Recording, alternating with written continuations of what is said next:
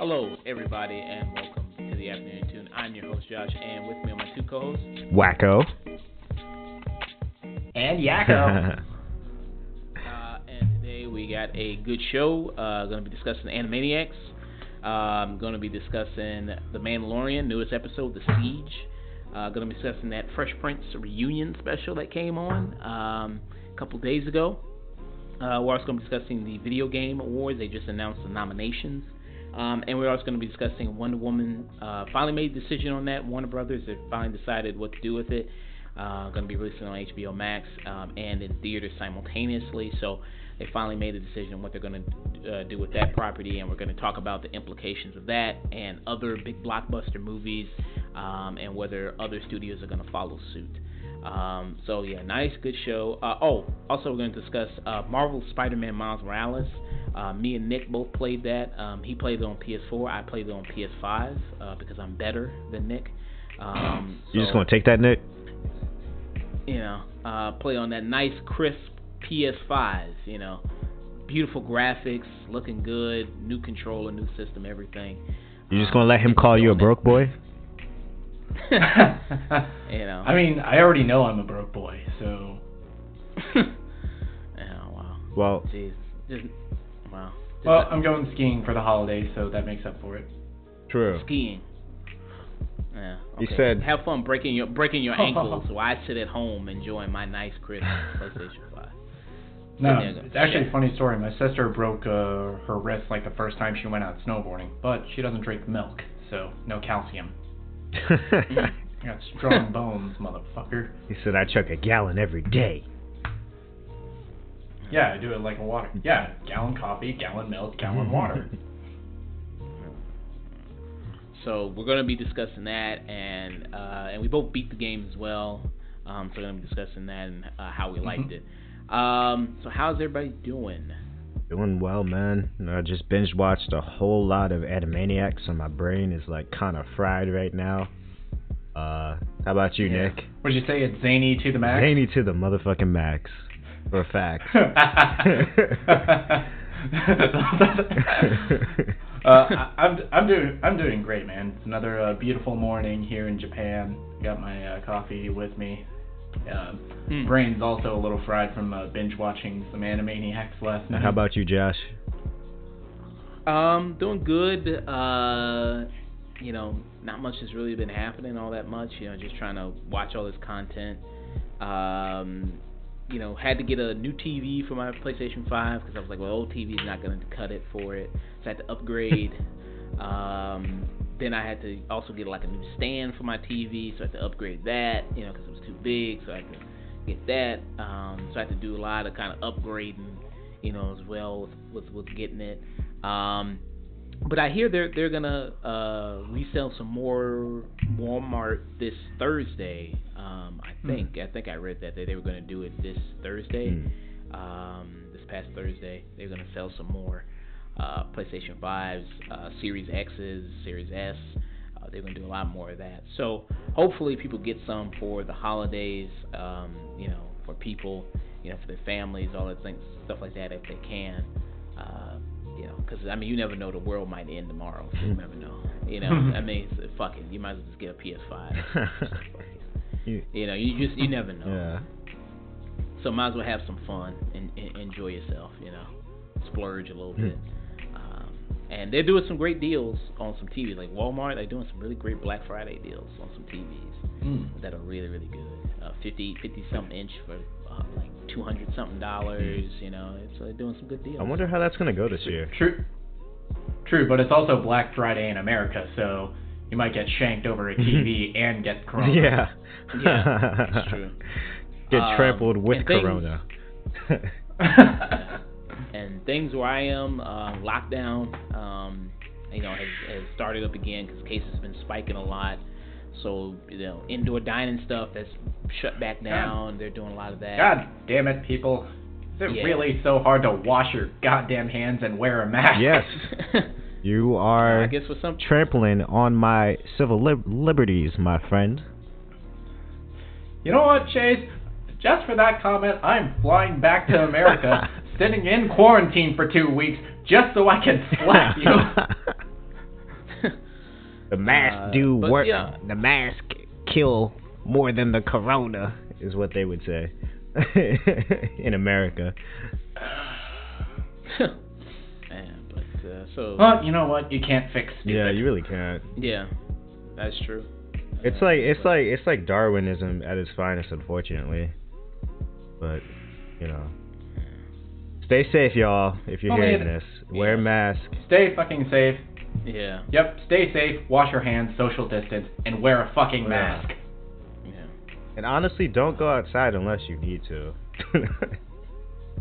Well, I'm I I mean I'm uh I'm going outside because um I'm trying to find some outdoor dining places because I got like Mm. a, a date coming up, so I gotta like I gotta find these outdoor Oh.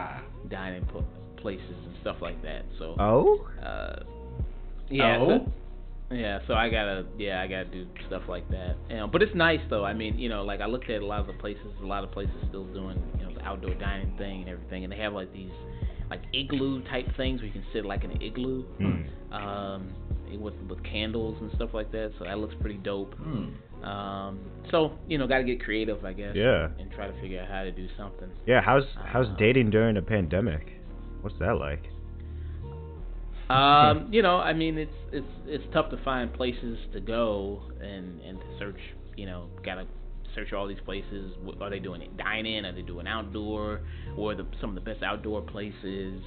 Um, you know, uh, limited seating, all that type of stuff like Mm. that. Um, you know, you don't really see you know the bottom half of a person's face, you know, because they're wearing a mask. Mm. Uh, but Mm. you know, luckily they put pictures up, you know, on their profile, so at least got that, Mhm. you know.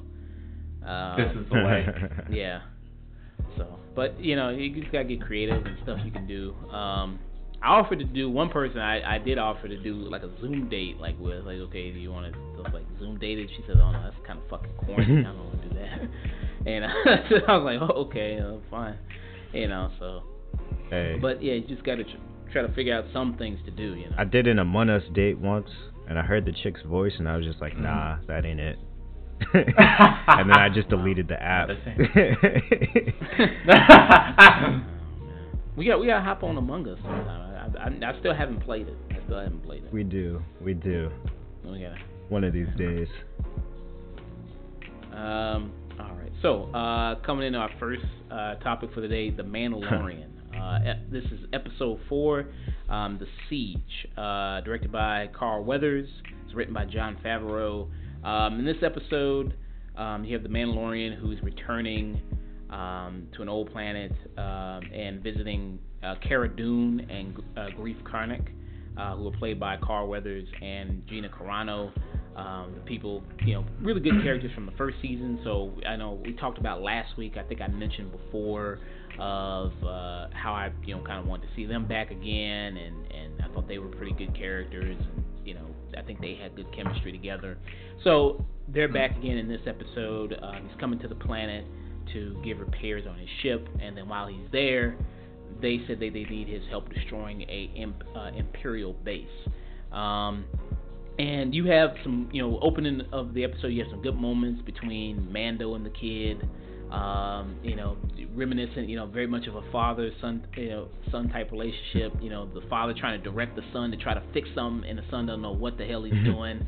You know what I mean? Just looking like trying to, like your dad trying to tell you how to, you know, to help him fix a car. He's just like, I have, what the hell are you talking about? I have no idea what any of this is.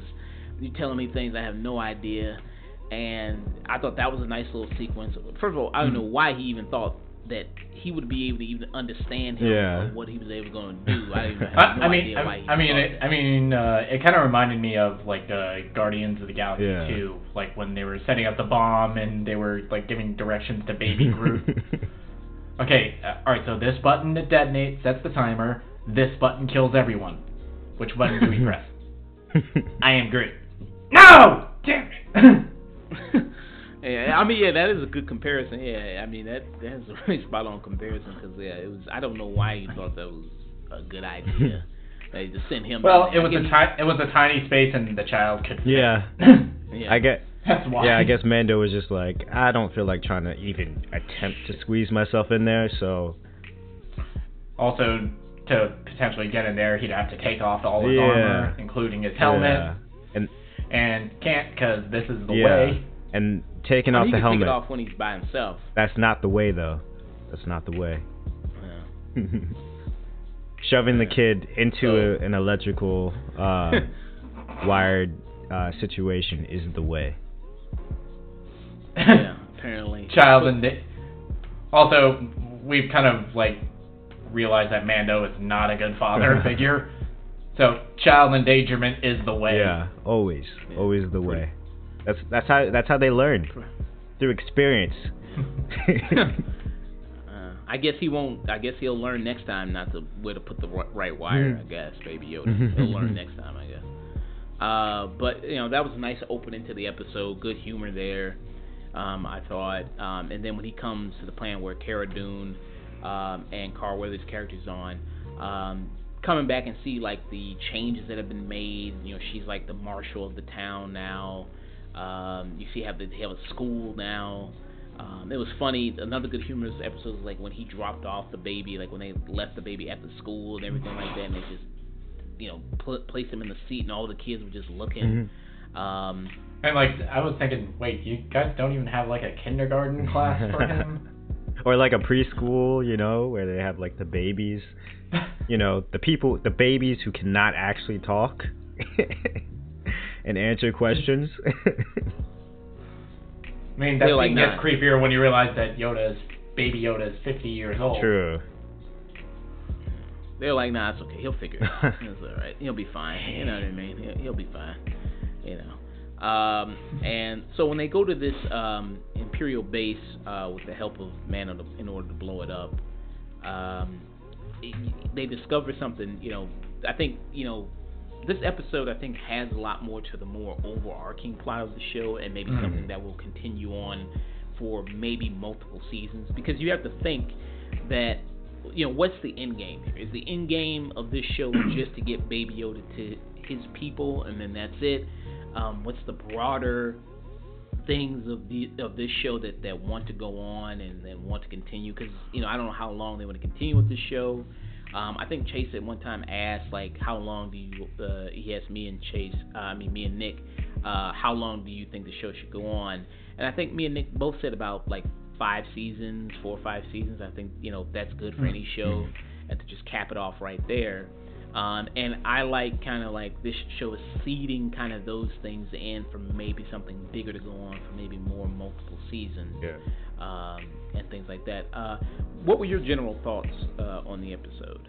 So I'm not gonna lie. At first, when he said um, to Baby Yoda, "We're gonna go see some old friends," and the ship was like in a wreck, I was scared that they were gonna go back to see the mechanic because I knew we were going to. Ah. I knew you were going to shit on this episode if she had another appearance.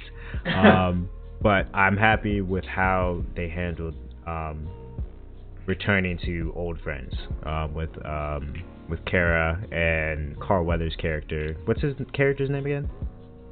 Oh, Greef Karga. Yeah, Greef Karna. Carl Weathers. Uh, Yeah. Apollo Creed. yeah, Apollo. Yeah, uh, Space Apollo. um, and I love the seeds that they were planting. Um, and I think that there were some seeds that you could even potentially connect to the movies. Um, as as much as I don't want them to be canon, the whole cloning thing is kind of integral to um, the last movie of the sequel.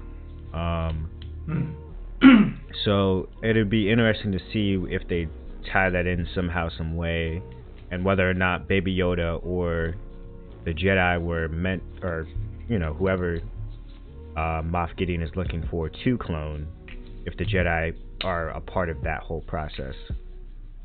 Yeah, th- this is uh, yes. so, so it turns out this uh, supposedly abandoned Imperial base.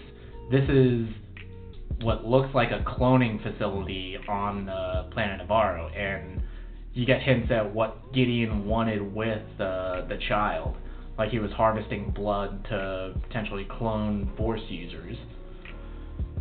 But they yeah, but they failed, and that may be what's uh, maybe a plan. Another thing that I thought of that Gideon's kind of like uh, wiping out what's left of the Jedi Be- because uh, he made a. Because I'm thinking if Gideon is like a very much a Gus Fring type, he's thinking the long game. Yeah. So he knows he can't uh, get uh, Baby Yoda from Mando, and he knows Mando is most likely gonna try and find other Force users. So potentially gonna follow him, and I wouldn't be shocked if like an episode after they introduce Ahsoka, I wouldn't be shocked if they kill her. Yeah. Yeah. Mm, Yeah. And and the show is just continuing Mandy, Mandy and the kid on the Mhm. run, and that's like the whole show. Yeah. Because I, because we come to find out that the mechanics that Mando, um, no, not Mando, Carl Weathers, uh, has repair Mando's ship are actually loyal to Moff Gideon and the Empire. So, um, they basically put trackers on Mando's ship. So yeah, he's basically just leading uh, Gideon right to Ahsoka. So that'll be interesting. Yeah. And Now, and it's kind of curious, and I wouldn't be surprised if they do a Last Jedi with uh, Ahsoka Mhm. because I think like the last time we see her in canon, it's uh, a face-off with Darth Vader. After she finds out that this uh, Imperial warlord was her former master. yeah. And she handled him pretty well. She handled him pretty I- yeah, I wouldn't I wouldn't be surprised if we see like a more uh, disillusioned uh, Ahsoka Mm. this t- this time around. Yeah. Because uh, at the end of the series, she became what is known as a Gray Jedi. Right. I don't think even officially a gray Jedi. She just like doesn't affiliate with the Jedi or the Mhm. Sith, and like uh, her lightsabers in uh, in Rebels are white instead of like any traditional color. Hmm. now Okay. You, you do say Last Jedi, but for this, it makes a lot more sense for her character. Mm, yeah, because because we've kind of seen that character grow throughout the Clone Wars, and especially in the final episodes, how she pretty much lost everything and everyone. Yeah. And and rebels find out that the cause of it was someone she she was raised essentially raised by. Yeah. yeah, Yeah. Um. So, do you think that we're seeing we're going to see Ahsoka Tano in the next episode, or do you think it's going to be like the second to last episode or the very last episode? I hope it's not like towards I hope it's not like the last two episodes of the season because I feel like she's too big of a character in Star Wars to to save until the very end of the season, especially because you spent so much time setting her up. well, I wouldn't be surprised, unfortunately, because Yeah, this show definitely has uh, issues with pacing and with filler. but I, I, I, I hesitate to, I hesitate to call this episode filler because it does add a lot and it sets up a lot.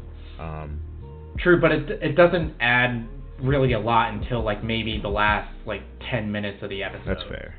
Or towards the tail end That's of it. That's fair. But I think it does further establish. All right, so Moff Gideon is the endgame villain, probably. Um, Mm. Yeah. he's cloning for he's cloning force sensitive uh, people for whatever purpose that might be connected to Yeah. the movies. I hope not, to be honest This, with you. yeah, yeah, because this, yeah, because this may be like uh, Gideon may be like a precursor to what we eventually becomes the First Order in the sequel Yeah, trilogy. like he may he may he may have So- made Snoke for all we know. You know? So base. So um, this is only five years right after Return of the Jedi. Um, w- so this is pr- presumably before the new trilogy, correct? Yeah. So this is before. Yeah, because the new trilogy is like 30 years after, uh, 30 years after uh, Return of the Jedi. Okay. No, I thought it said it was five years after Return of the Jedi. No, the sequel trilogy. Oh, the Uh, sequel, tr- the sequel trilogy. yeah, thirty. yeah, So they said it was thirty years after Return of the Jedi. So this is. Mhm, So yeah. this could be something that they precursor to the the sequel trilogy and what leads up to all of that. Um, these clone force users. It's interesting because um, like watching something like Rebels and then even playing the Star Wars Fallen Order video game, there were Mm. these things called the Mm. Inquisitors. Um, Mm. which were these, you know, force, um, dark, uh, kind of these Sith, um, Yeah, you know, yeah, Jedi that yeah, Jedi uh, Force users that were captured and tortured into becoming Inquisitors, and basically Yeah. just assassins for like Vader and the Empire. Yeah, so it'd be interesting to see if they do something like maybe like that with these type of people, these type of clones. Um, Yeah, And- with Gideon, I wouldn't be surprised if he was a former Inquisitor, because because he's like uh, handling a lightsaber. He's like one of the few non, as far as we know, the non-Force user that's using uh, a lightsaber. Hmm. well, I mean, he just used. I mean, we just used the dark saber, right? I Mhm. mean, we just see him kind of use that and cut a hole into the like when he at the end of the first. Uh, at the end of the last episode of the first season, he just kind of did that, Mhm. cutting the hole into the Tie Fighter. True, Um, but even his even his uh, his uniform, it doesn't look like any of the uh, other uh, like Moffs or uh, other Imperials that we've seen on the show, so, or in canon. He looks he his his outfit looks more like an Inquisitor than it does anything else. Like I noticed, like uh, even like little computer panels, it's very reminiscent of Vader. Yeah, yeah, Ve- yeah, yeah. It did look very Vader-esque, and even kind of even the clones, like you see them, like they have suits on themselves, and they kind of look very kind of like a mixture between a stormtrooper and a, a the Vader suit. Mhm. Um, Yeah, those are the Death Troopers that we first saw in uh, Rogue One. Those are essentially the Navy SEALs of the Stormtroopers. Yeah. Oh, right, right. So those, yeah, so, so they can actually hit yeah, stuff. I was gonna make that occasionally. joke. Yeah, so they're like the so yeah, because the elite force kind of like that. yeah. of the stormtrooper unit uh, of the task force there. Um, so, it, so they're planting seeds like that to potentially build up to what build the, the groundwork for what it will be the sequel trilogy. Possibly, that's what we're thinking. Um, which could be very good. Um, you know, that's what they've been doing a lot with. That's what they did with Clone Hmm. Wars. You know, they filled in a lot of those gaps with those movies and kind of almost made those movies kind of retroactively somewhat kind of better in a way or just like they actually did something with that material. You saw like the prequels weren't just complete dumpster fire because well at least you were able to pull something out of it Mhm. like what they did with the Clone Wars show, like what they did with Rebels. Um, and then a lot of Star Wars stuff does take place in between that period of Mm. you know, uh, after Revenge of the Sith and when the original trilogy started, a lot of stuff always took place Star Wars wise in between that time period. Mhm. Um, so maybe they're gonna advance it now to like, okay, well, majority of stuff now is gonna take place after, um, you know, Return of the Jedi and before a new, uh, before Rise of Skywalker. You know, like Mm. stuff in between that possible date, um, and, and explore that level of what's gonna go on. Um, and something interesting um, that if they ever do another Star Wars show and they continue kind of making Star Wars shows, something I would really like to see um, is stuff about just the Republican, just like a normal rebellion pilot. Uh, because at the end of this episode, you see like a rebel pilot come and you know, like I guess they call him uh, to uh, just to just to give a report to him, I guess. And he's you know taking down information like a regular, you know, kind of like a beat cop and things like that. Um, I would actually love to see a series just about like a rebel pilot or the Republic trying to maintain order in the galaxy Mhm. in between that time when the Empire fell and then them trying to take over and what that's kind of like. Um, I think you know that would be kind of interesting to do Mhm. just kind of like this this kind of normal guy, normal person, whoever, you know, just kind of goes around, you know, with the with his you know partner, and just try to figure out like trying to maintain order in this galaxy. Because in the pilot, the rebel pilot in this also mentions like there's these core planets. Mhm. That so Mhm. maybe life is like really good on these core planets. They focused on that, but they completely just forgot about everybody else, and then everything else is just going completely to ruin and you know maybe uh, people are saying you know what you guys kind of suck Mhm. i kind of want the empire back you know what i mean like you know they had some Yeah, type yeah, of because- order Yeah, because even uh, Karga mentions at one point that uh, yeah, if the if the empire this is the outer rim, if the empire couldn't maintain order out here, then why would the new republic? Yeah. That would be interesting So- to see that dynamic, to see potentially more like economic issues be brought up. Um, um, more of what uh, I think George Lucas was intending with uh, the prequel trilogy. yeah, yeah.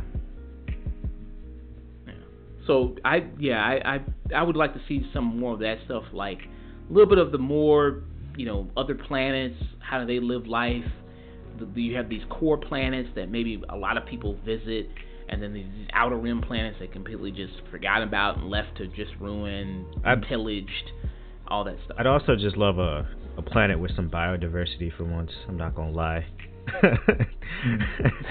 you know, yeah have more than one I mean- continent.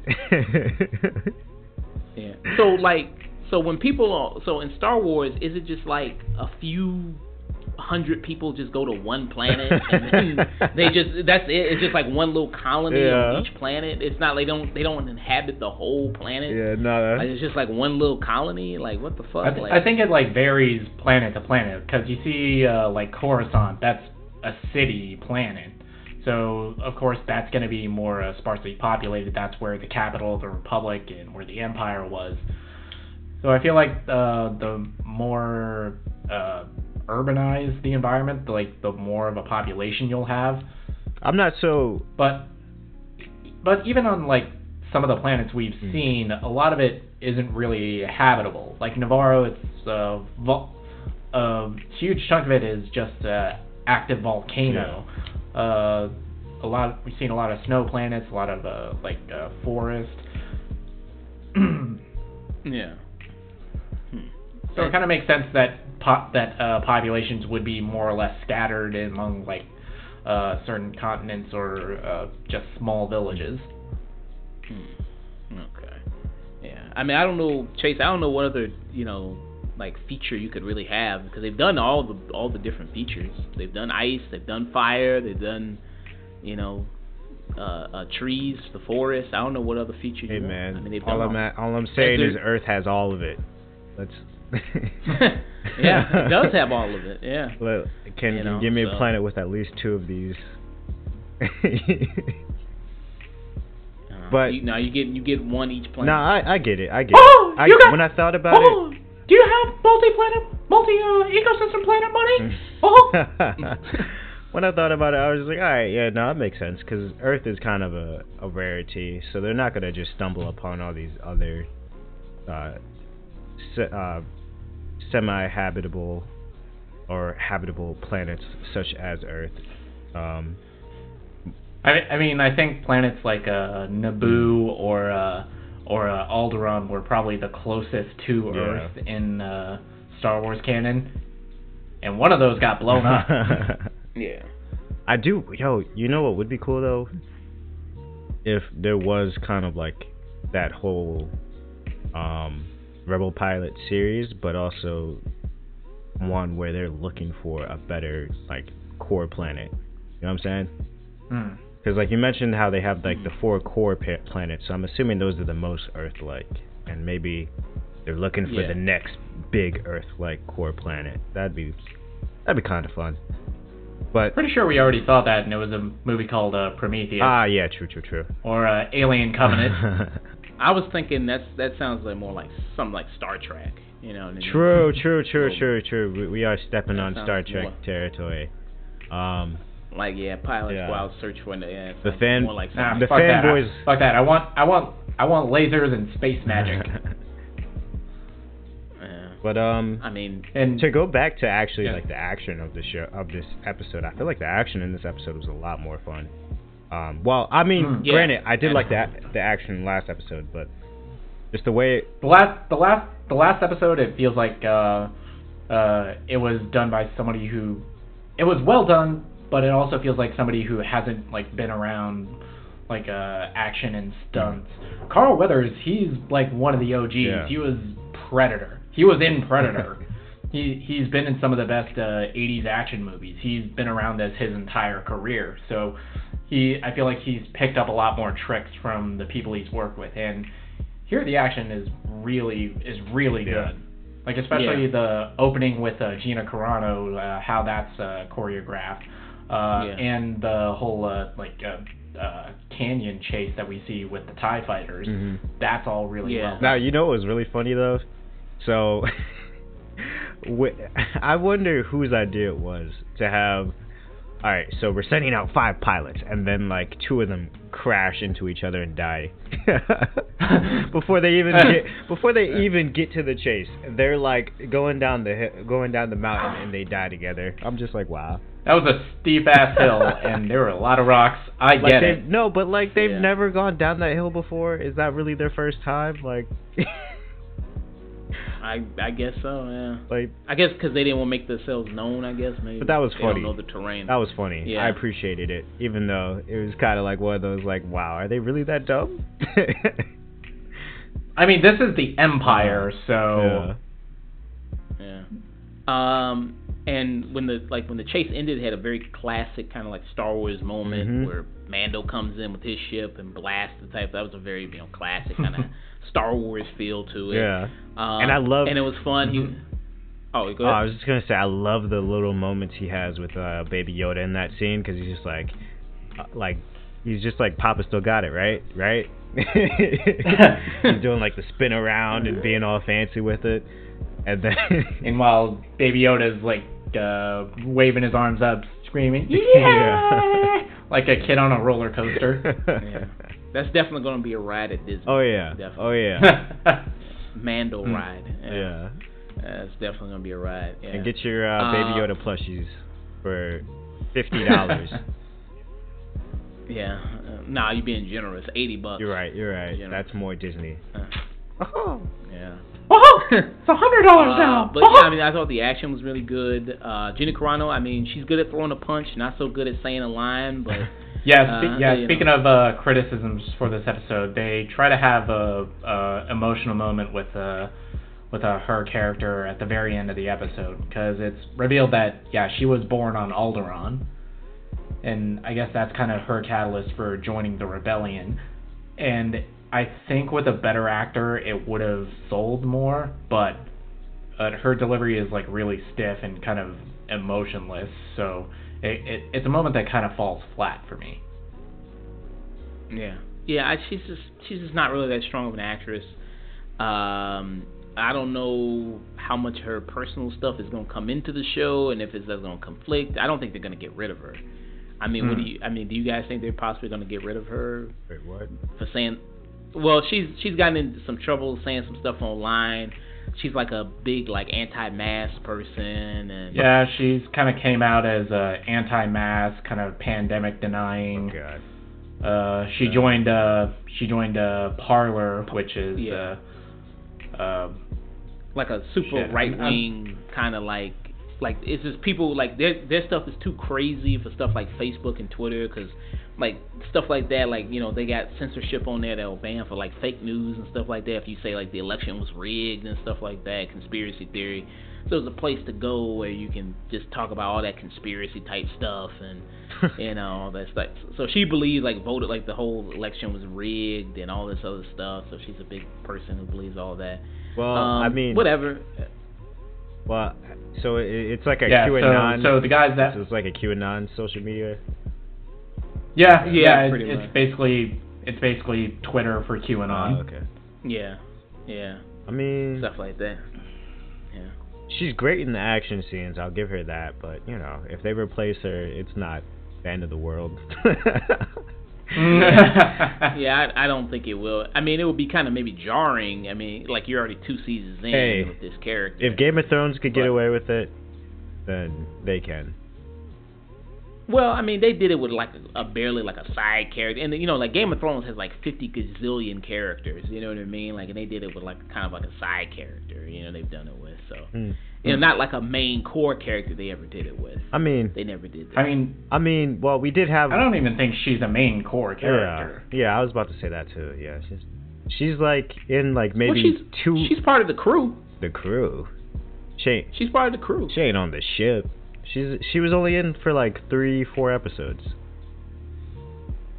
I mean, she, you wouldn't you wouldn't say the main crew is like her, and then it's it's Carl Weathers, like the, in the in the even the mechanic lady. I would say that's the crew. You know what I mean? Like I mean- kind of like the main recurring people. You know? Okay, I I, I guess because there's like no one else really recurring in the show.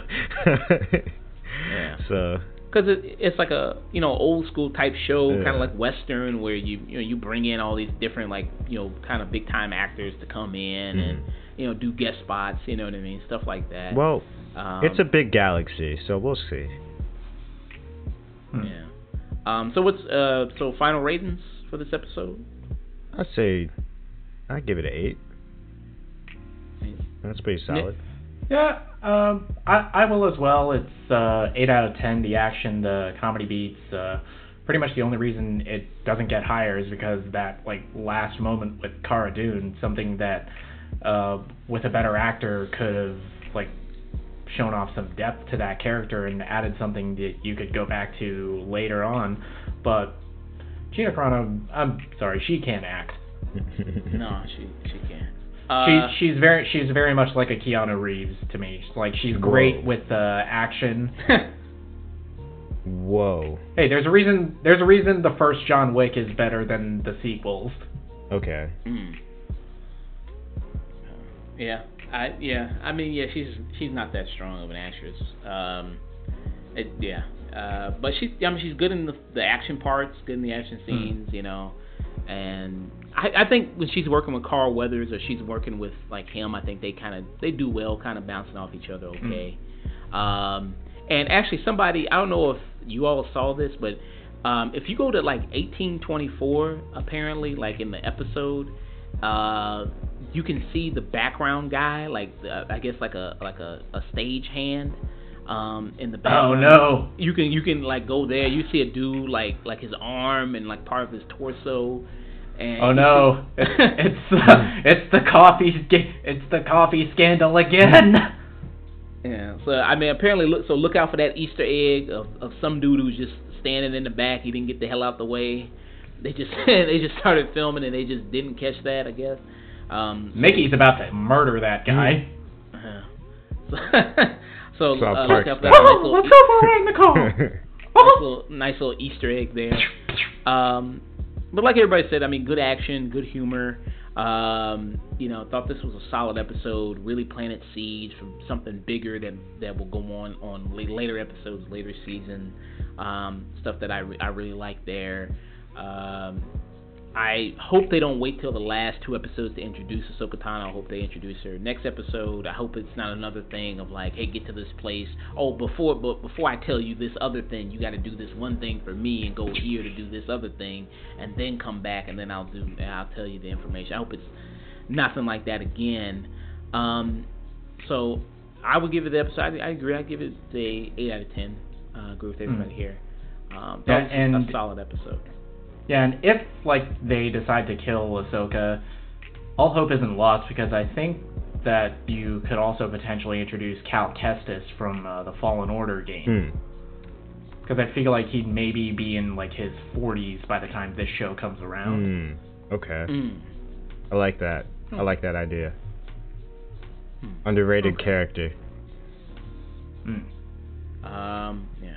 All right. So, moving on from discussing uh, the Mandalorian, we're going to discuss the Animaniacs, uh, which had its uh, season premiere of its reboot season this past Thursday um, on Hulu, um, and you know, long-awaited uh, kind of show that came out in the '90s, classic. Um, I watched it when I was a kid. Um, Saturday mornings. Still kind of even had a theme in my head, like, and I was kind of humming it all the way up until the show came out. Um, then I binged it, and I was like, okay, where can I skip the intro on this shit? Like, I'm watching on Hulu, and Hulu doesn't have that option.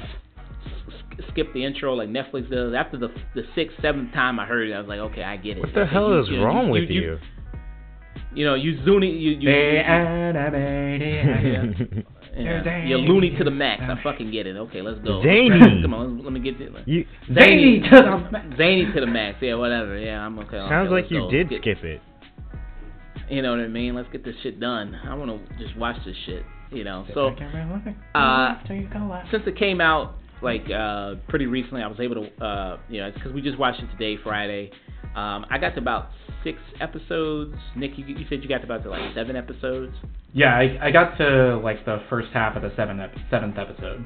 And I j- Yeah, and and I just finished episode nine. Hmm. Episode nine. So yeah, it's only 13 episodes in it. So you were pr- you're pretty much almost done with the chase. Yeah. Um, and things like that.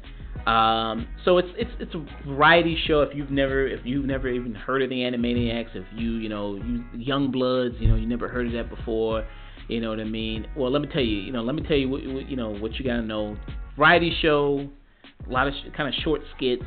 Um, very kind of meta in a way. Does a lot of you know comment on pop culture, jokes about Hollywood, things like that. And they cram a bunch of that into the first episode. And I'd say the first episode starts off things on a very good note. Mhm. Um, yeah, it just- starts with the the Jurassic Park parody that uh, released online. Yeah. Yeah.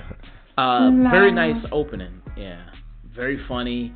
Uh, w- great way to introduce things. Um, you know, I thought that was very, very well done.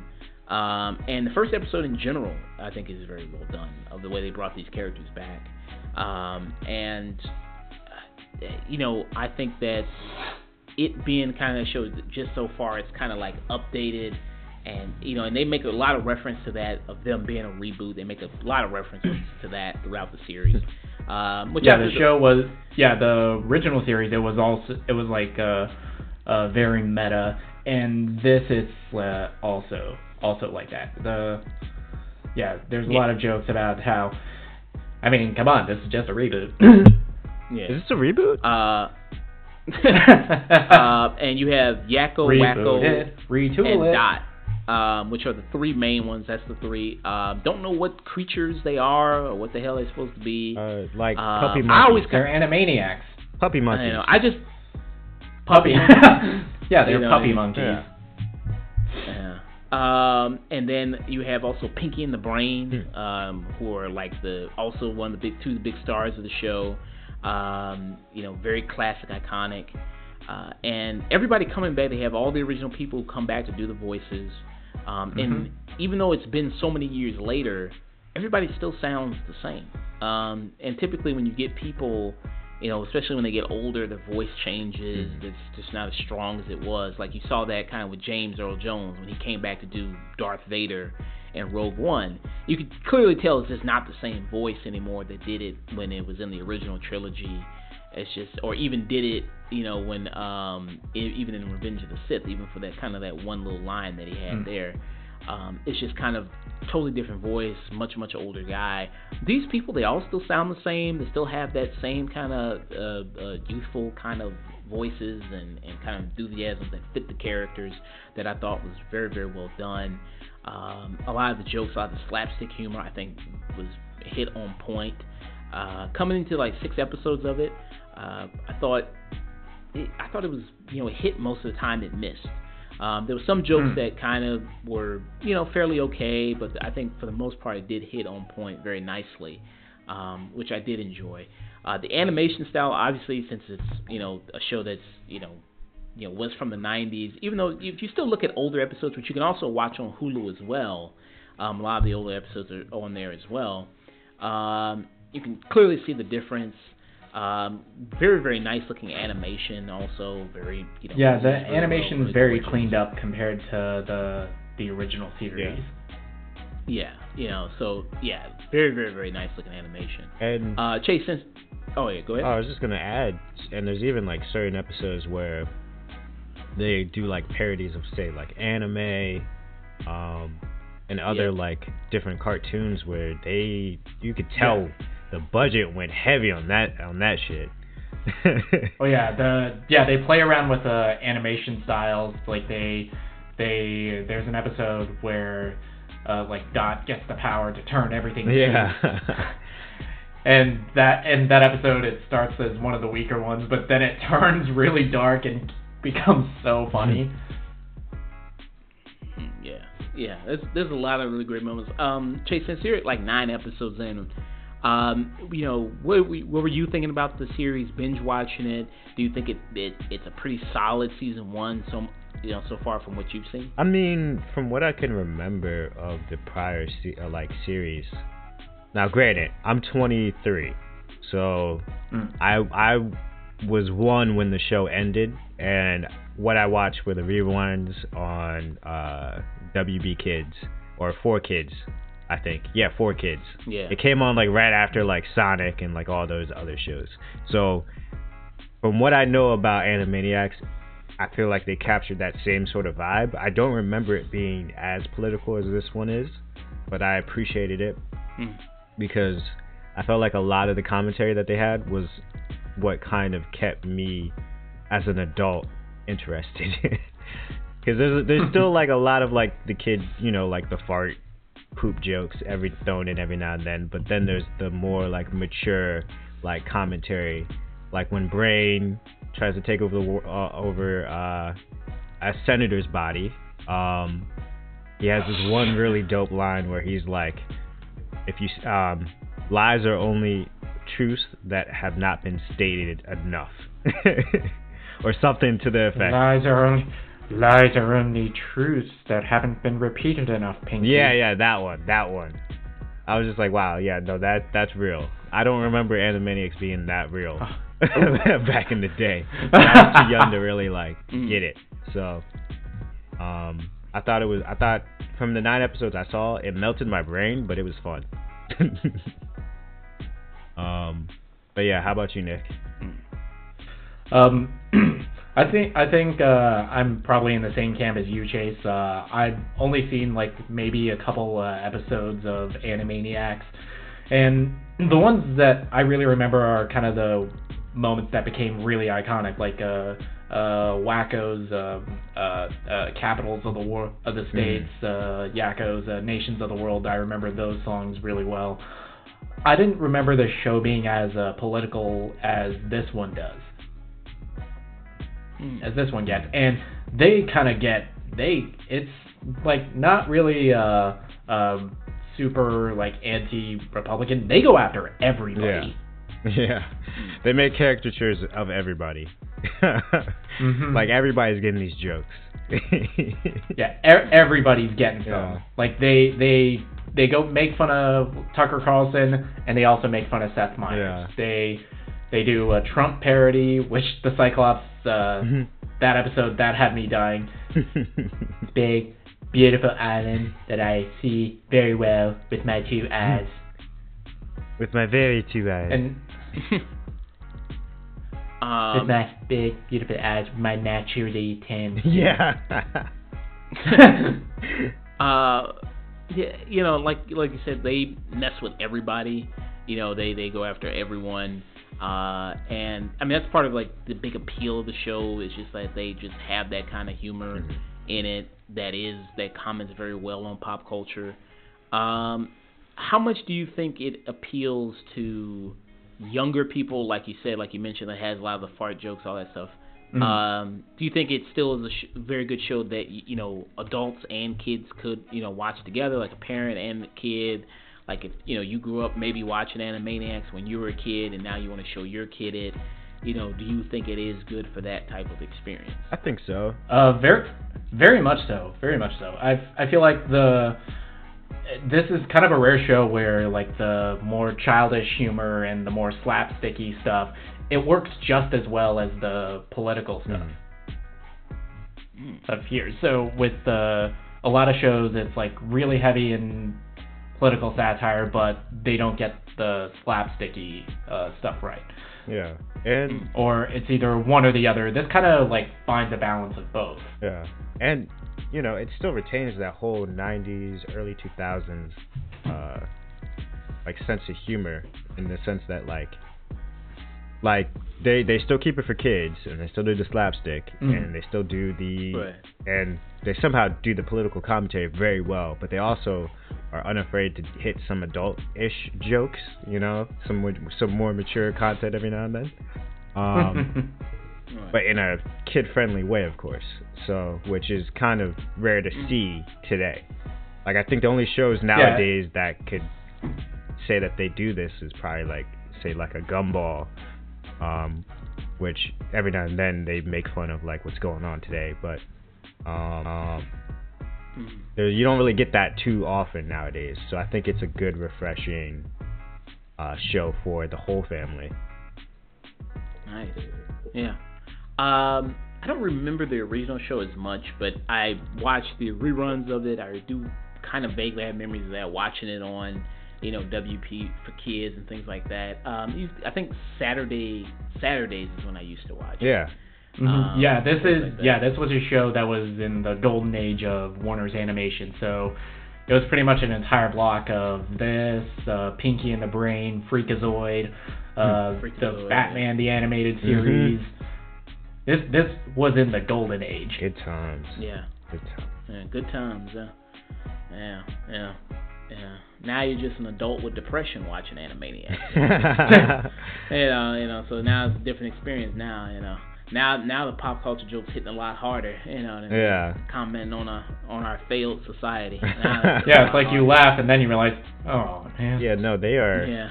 a little bit too accurate right now. Like the cute, like the cutie Neen episode. That one was like, oh wow, Uh, Yeah, no, this is actually real life. Welcome to 2020, guys. Um, do you have any negative criticisms of the show? I think like uh, for me, uh, one of the things was like they did maybe one episode where it was like they did an episode about like social media, phones, things Mm. like that. Mm. That wasn't really a di- any different commentary than what I've seen about social media or phones. Like people are controlled by their phones and Mm. social media and controlled by likes and stuff like that. That wasn't any. Yeah, some of, yeah, some of those jokes are you've kind of seen them done better in uh, other things, so they don't work as Yeah. well. And I kind of feel like the Pinky and the Brain stuff, at least in the few episodes I've seen, I, I feel like that stuff is weaker than when we're with uh, Yakko, Wakko, and Dot. now, Yeah. if I'm not mistaken, Picking the Brain had their own series, right? Yeah, they had their own series uh, back in the day. Okay. So I mean, like, I get why they probably had to fit them in for this season in particular. It's probably because, Hmm. like, you know, um, the budget was probably kind of tight, um, and they probably just needed Pinky and the Brain to fill up some uh, some space. Mm. Um, They, they, I feel like they were like looking around at uh, their properties that could they could bring back Yeah. alongside, maybe like test the waters of potentially doing a Pinky and the Brain reboot, and like see how it did as part of Animania. yeah. Could, And if it does well, does it open the door for like Freakazoid to come Mm. back?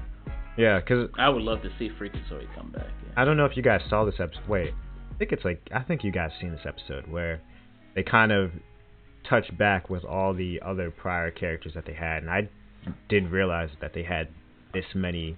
I mean, there's a lot of there's a lot of characters in Anima- Animaniacs that I didn't even. Oh, you mean the oh you mean the hunter with the tiny feet episode? yeah. Yeah. I saw that. yeah. Um. So, I, I wonder if this was like sort of like a test to see if they could br- start pouring, or or not Hmm. pouring, more so like incrementally bringing back all these characters. Um. 'cause- Yeah, well, Cre- uh, Cree Summers said she's not coming back. Right, her character. Aw. Yeah. uh, She- Yeah, because they asked her about it, I think, and I think she commented on Twitter and said, "Yeah, like they haven't asked me to come back to do it."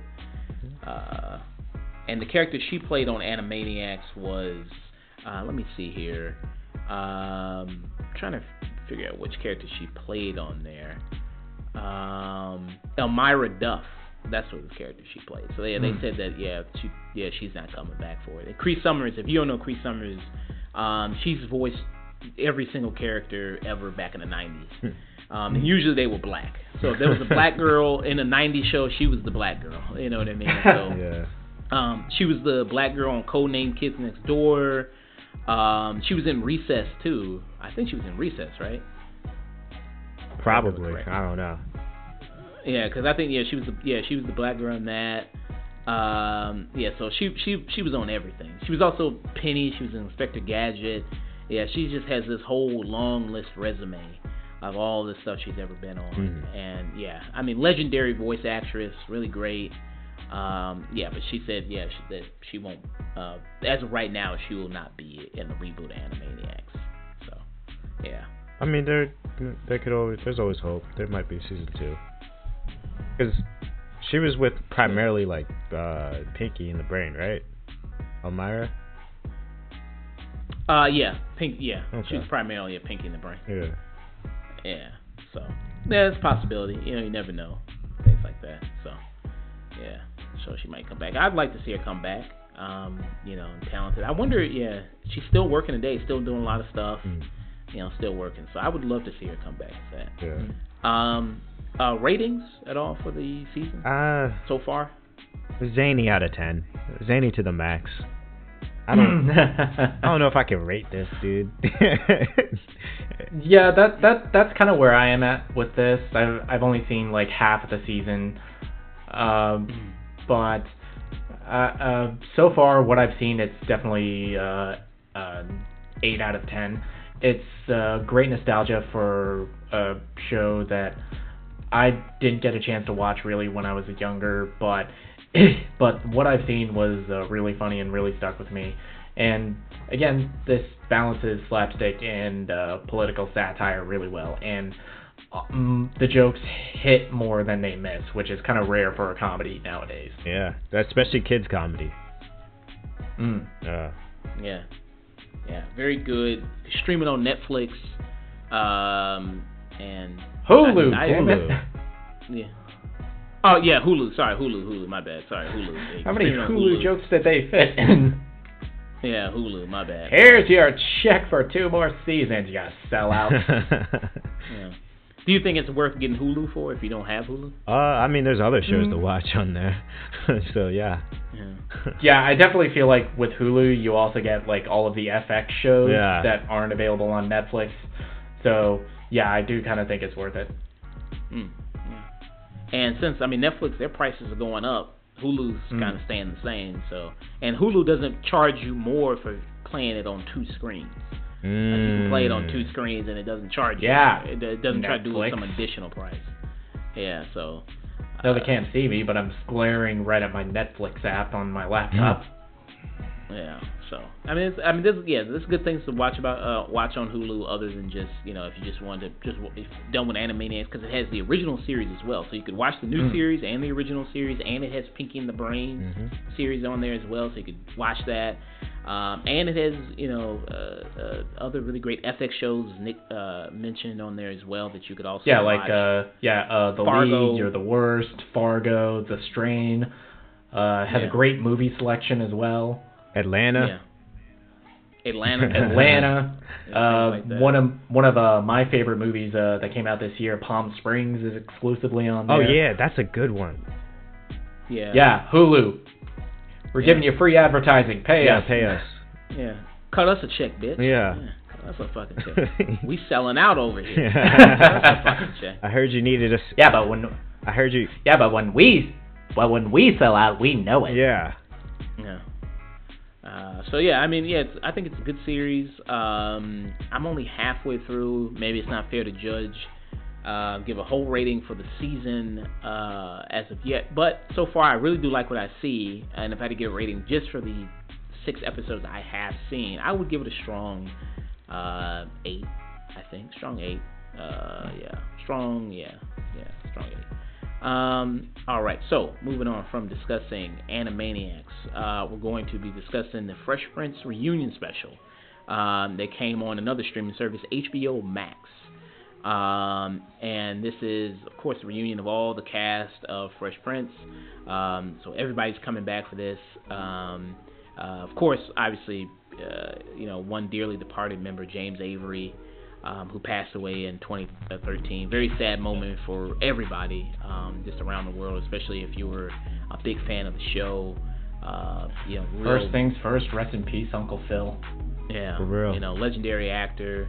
Um, you know, real, real key to a, you know, for you know, if you ever see like a list of like when people talk about best black fathers on TV ever, he's always on that list.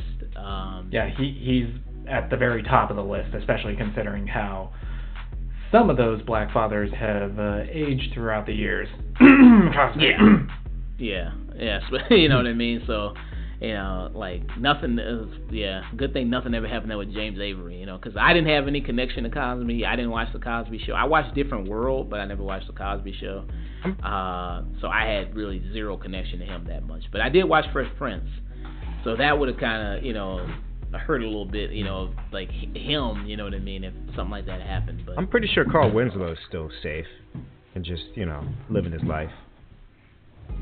I never was. I never really got into Family Matters. I never really cared about it. It's pretty solid. Yeah.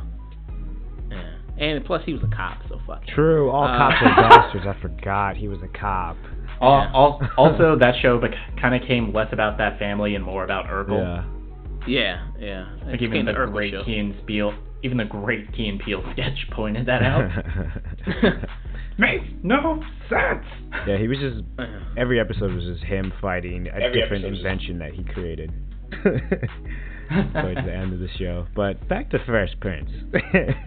yeah, Fresh Prince. Yeah. Um, so uh, just to before you know before we really get into a reunion, uh, what is uh, what are you all's experience with Fresh Prince? I mean, because I I mostly seen it like watching reruns like late at night Mhm. when I was a kid growing up. Like Nick at Night, it would come on Yep.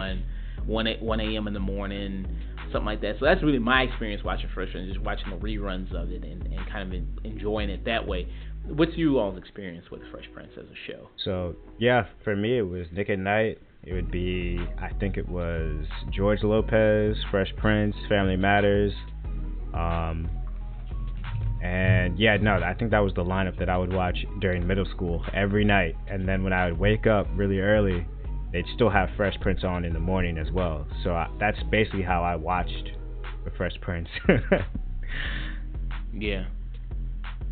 Nick, what about you? Okay, don't hate me, but I've never seen a full a full episode of Fresh Prince of Bel Air. that's insane. Holy sh! Wow. How how did you live for this long? wow. Jesus Christ. Yeah, Never but, seen a full uh, episode of Yeah, Fresh most Prince. most of my knowledge, uh, the Fresh Prince, it comes from a lot of the videos that have circulated around the internet. Like, uh, there's that great moment where uh, where Uncle Phil is giving Will that tearing down. It's like, yeah, you you have a Malcolm X poster. I heard the brothers speak, and that heartbreaking moment between uh, the Will's father episode. Yeah. It doesn't hit And, like, so without you know- the context. Yeah. So you know I don't the know the context, but it still is. Uh, it still is. Uh, is the emotion gets across even if you haven't seen the full episode. Yeah. I think. when they were talking about that So in the you- reunion, I was, I was tearing up Yeah. a little bit. I'm not gonna lie. Yeah, same. Uh, so you you know the big classic moments of it. Mm. You know, just from Yeah, being I- on the yeah. being, being on the internet, things like that. You know that. Yeah, yeah. I'm I'm aware of the big classic moments of the show. Okay. So it'd be interesting to, to hear your perspective. of This being somebody that's not that familiar, you know, with the show, never seen a full episode of the show, like how much of a connection you have with this reunion. It'd be interested to hear your thoughts on that. Mm. Um, but the first thing I will say is just love. I love seeing everybody come back together again, the whole cast, um, for this, and how this show still is very much in pop culture due to the memes, due to you know the classic episodes that it has, like the you know the, the like Nick mentioned episode where Will you know breaks down about his father leaving, um, episode where you know James Avery tears in the Will about that perspective of like this young guy wanting to be this revolutionary and being like this older black man and then that that generational divide of seeing you know that level of discrimination as opposed to you know the level of discrimination people are going through now um and even even like episodes where they bring up like their interactions with the police. Mm. yeah yeah you know and, stuff like yeah how sadly that is still relevant Yeah. today. Yeah. So you know, and and so you know, the show has still remained so much in pop culture. Everybody knows the theme song. Like even you know, people could probably rap the whole theme song beginning to end. You know, people. Could, Yeah, they still play it at clubs even here. Yeah.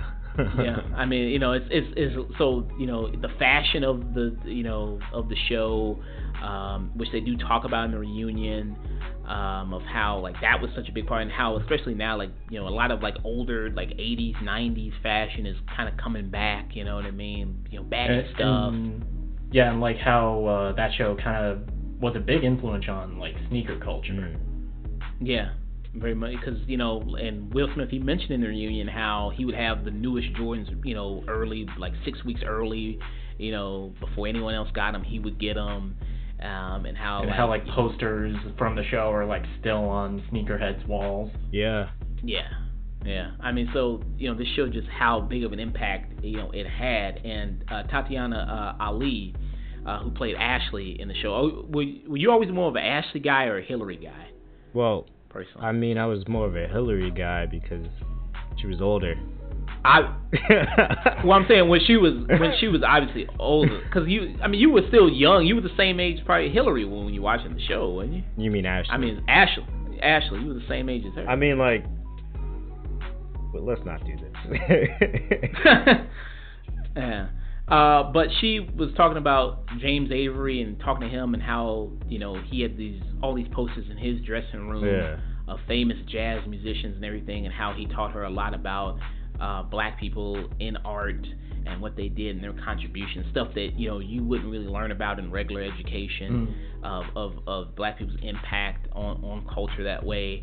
And how that show kind of had that similar impact, you know that that show was there's so many people who you and they talk about the generations of of television, you know what I Mm. mean, and of black people in entertainment, of how you know things have just constantly changed, it's just a little bit, a little bit, a little bit more and more at the time, and they were a part of that path, you know what I mean, of showing and- black people, you know. Yeah, especially uh, like Alfonso Ribeiro, he brought up how, like, in a lot of black led TV at the time, uh, they kind of weren't as involved in depth with, like, the writing, with the production of the show. But here he, like, brings up, like, uh, the writers would really take the input from their actors. Like, they bring up the one story about, all right, uh, yeah, this character says one thing, and one of the actors said, yeah, if a real black kid said that to their parents, they get the t- they get their teeth slapped out of them.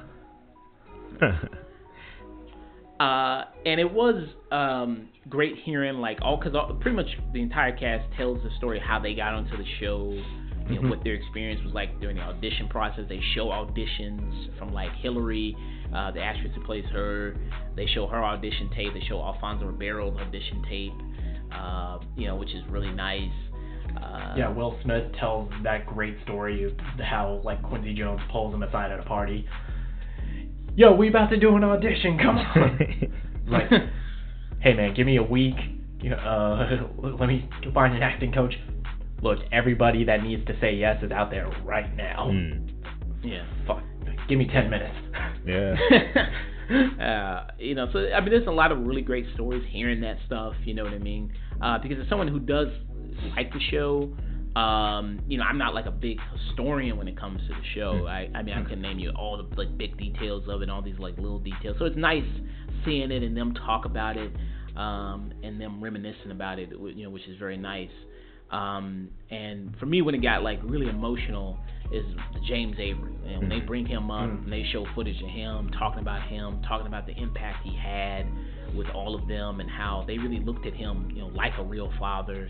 And they spent, you know, Yeah. more time with each other than they ever did their own family. So it was like a, you know, on-set family. Um, I, I mean, uh, you know, I don't know how 100% genuine it is, you know, but I, I mean, watching this, it, it really does feel like that, Mhm. you know. I mean, Um, I mean, let's be honest. The majority of the cast are not the greatest actors in the world. A, a lot of it, I feel like the show got by with the the chemistry with the entire cast, and that comes across here really well. Mhm. Yeah. Like it feels like it feels like going to a family reunion with people you haven't seen in forever, and you're just picking right back up where you left off years ago. Yeah. Another Yeah. emotional moment for me was um, when Janet Hubert came on to the uh, and they and she was having her conversation with Will. Um, Yeah, the original uh, Aunt Viv on the show. Yeah. yeah, with me, I I wasn't really aware of the the controversy with that. I wasn't aware of the beef that was between them until I saw this episode, and it was really emotional uh, seeing them bury the hatchet, bury the hatchet almost 30 years later, and how much uh, that struggle and pain was mostly because of a lack of perspective on Will on Will Smith's part yeah. because even like he mentions that yeah it, it he didn't really understand until like he got married he had kids Mhm. and he saw like how much of a struggle it was for her to like get to set each day Yeah. Yeah. and to finally hear her side of the story because I mean they've been going like real back and forth with each other for like over two plus decade. I mean this is a feud that's been going for a long time, and I mean they she said some really bad things about him, and then she you know he's I think I mean he's mostly I think kind of not tried to say too much terrible things about her. Mm. Um, the cast. Well, uh, I, the problem was Oh. that he said to, uh, according to some people, uh, he may have said the words uh, that she was difficult to work with, and as she, which which for not just a woman in Hollywood, Yeah. but a black woman in Hollywood, that's pretty much the kiss of death. yeah, like yeah, yeah, like she says in in the in the special, like that, basically destroyed her career. Mm. or at least like sidetracked it for the last you know 30 years you know so Yeah. Um, and it, I mean, it's a really good talk between them. yeah Um, gets really emotional. That's also another like real huge emotional moment of the of the reunion. How they're kind of just burying the hatchet there. Um, and I, I I thought that was very very well done Mm. um, as well.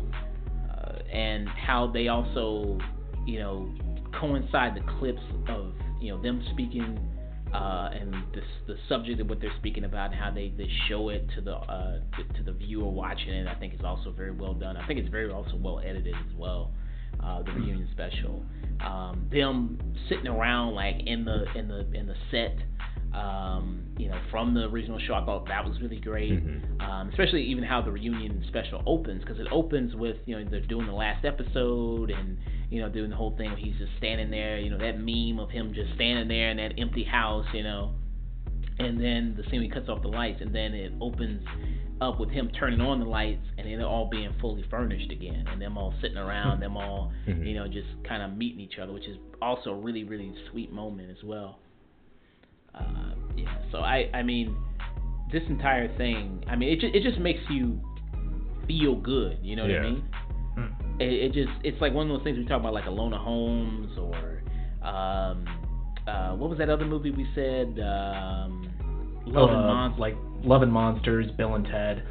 Uh, Yeah. This is this is a great like uh, feel good uh, feel good uh, piece. yeah yeah, You very feel much so. good. Uh, yeah Yeah. Um, so I, I, and I, I loved it from beginning to end. You know, hearing these stories, hearing them all around talk. Uh, because I mean, they, I mean, for the most part, except for the like the Janet Hubert thing, they're all pretty friendly with each other. You see them like when they do interviews and uh, talk about each other. Like you know, they, they they they seem like they still remain in contact occasionally, and they still talk and uh, very friendly with each other. So that's nice. Um, so for me, I'd give it. Um, I think I give it a 10 out of 10. This would be my first perfect Damn. score ever. Um, you know, uh, doing doing this review uh, reviews uh, for the show. Um, I give it a I give it a perfect score. Um, can't really say I, I mean I had any real issue with it really. Um, I mean, I guess it could have been longer. Could have, could have maybe gave some more spotlight to, to Jeffrey, the butler. Hmm, yeah you sure know what I mean? Like, cause I mean, cause everybody's telling stories of how they got on the show. I don't think that, I don't think he told his story of how he got on the show and what his process was like. I don't think. yeah i think he only had like I think one That, I think that I think that might have been like something that's left on the cutting room floor Yeah. for this. Yeah, they- I'd, li- I'd like to see that. i wouldn't have mind it i wouldn't have Fuck the fuck the Zack Snyder cut. give me give me that. i wouldn't have mind them the do, the Jeffrey cut. Yeah. I wouldn't have mind them do like a whole sort of miniseries on it because there's so many different aspects that, of the show that they talk about. From the fashion, from uh, the cultural impact, um, all the uh, social commentary episodes and whatnot. Like I, I I wouldn't have mind them do like a whole like little like miniseries or like a documentary style piece on it just so that we can get like some more out of it because for me at least i wanted more i'm not gonna lie Yeah. Yeah, I want it. Yeah, I wish it was one because it's only an hour and fifteen minutes, yeah and it just kind of flies by. It's like, wow, yeah, just I wanted more of it. Uh, Mm. yeah. What's your uh, rating for it? There, Jay? i don't got a rating for it dog it, it's just a wholesome out of 10 dog Mm. All right, Nick. Okay, so for me, uh, coming to this as somebody who who only has like a very passing knowledge of the show, I know the really iconic moments from it, but I've never really seen a full episode. And this, is like a very emotional and uh, very heartwarming look at one of the most groundbreaking shows on television, I'd say, in terms of how it was. Uh, uh, how it uh, showed off black excellence, how it uh, had um, uh, black actors in so uh, in depth involved in the in the process of making the show. It giving a really fascinating look at the making of a, a multi-camera sitcom, um, and oh, excuse me, and showing how um, a lot of the pop culture stuff that the cultural uh, uh, elements that were brought up in the show, how those are still relevant today, and how much it kind of changed the world of fashion with uh, uh, TV. I don't think we would have gotten shows like uh, Chappelle Show or Mm. like Key and Peele or Blackish if this show wasn't around. And and just talking about like James Avery uh, as the father figure to pretty much not just on the show but to the cast as well.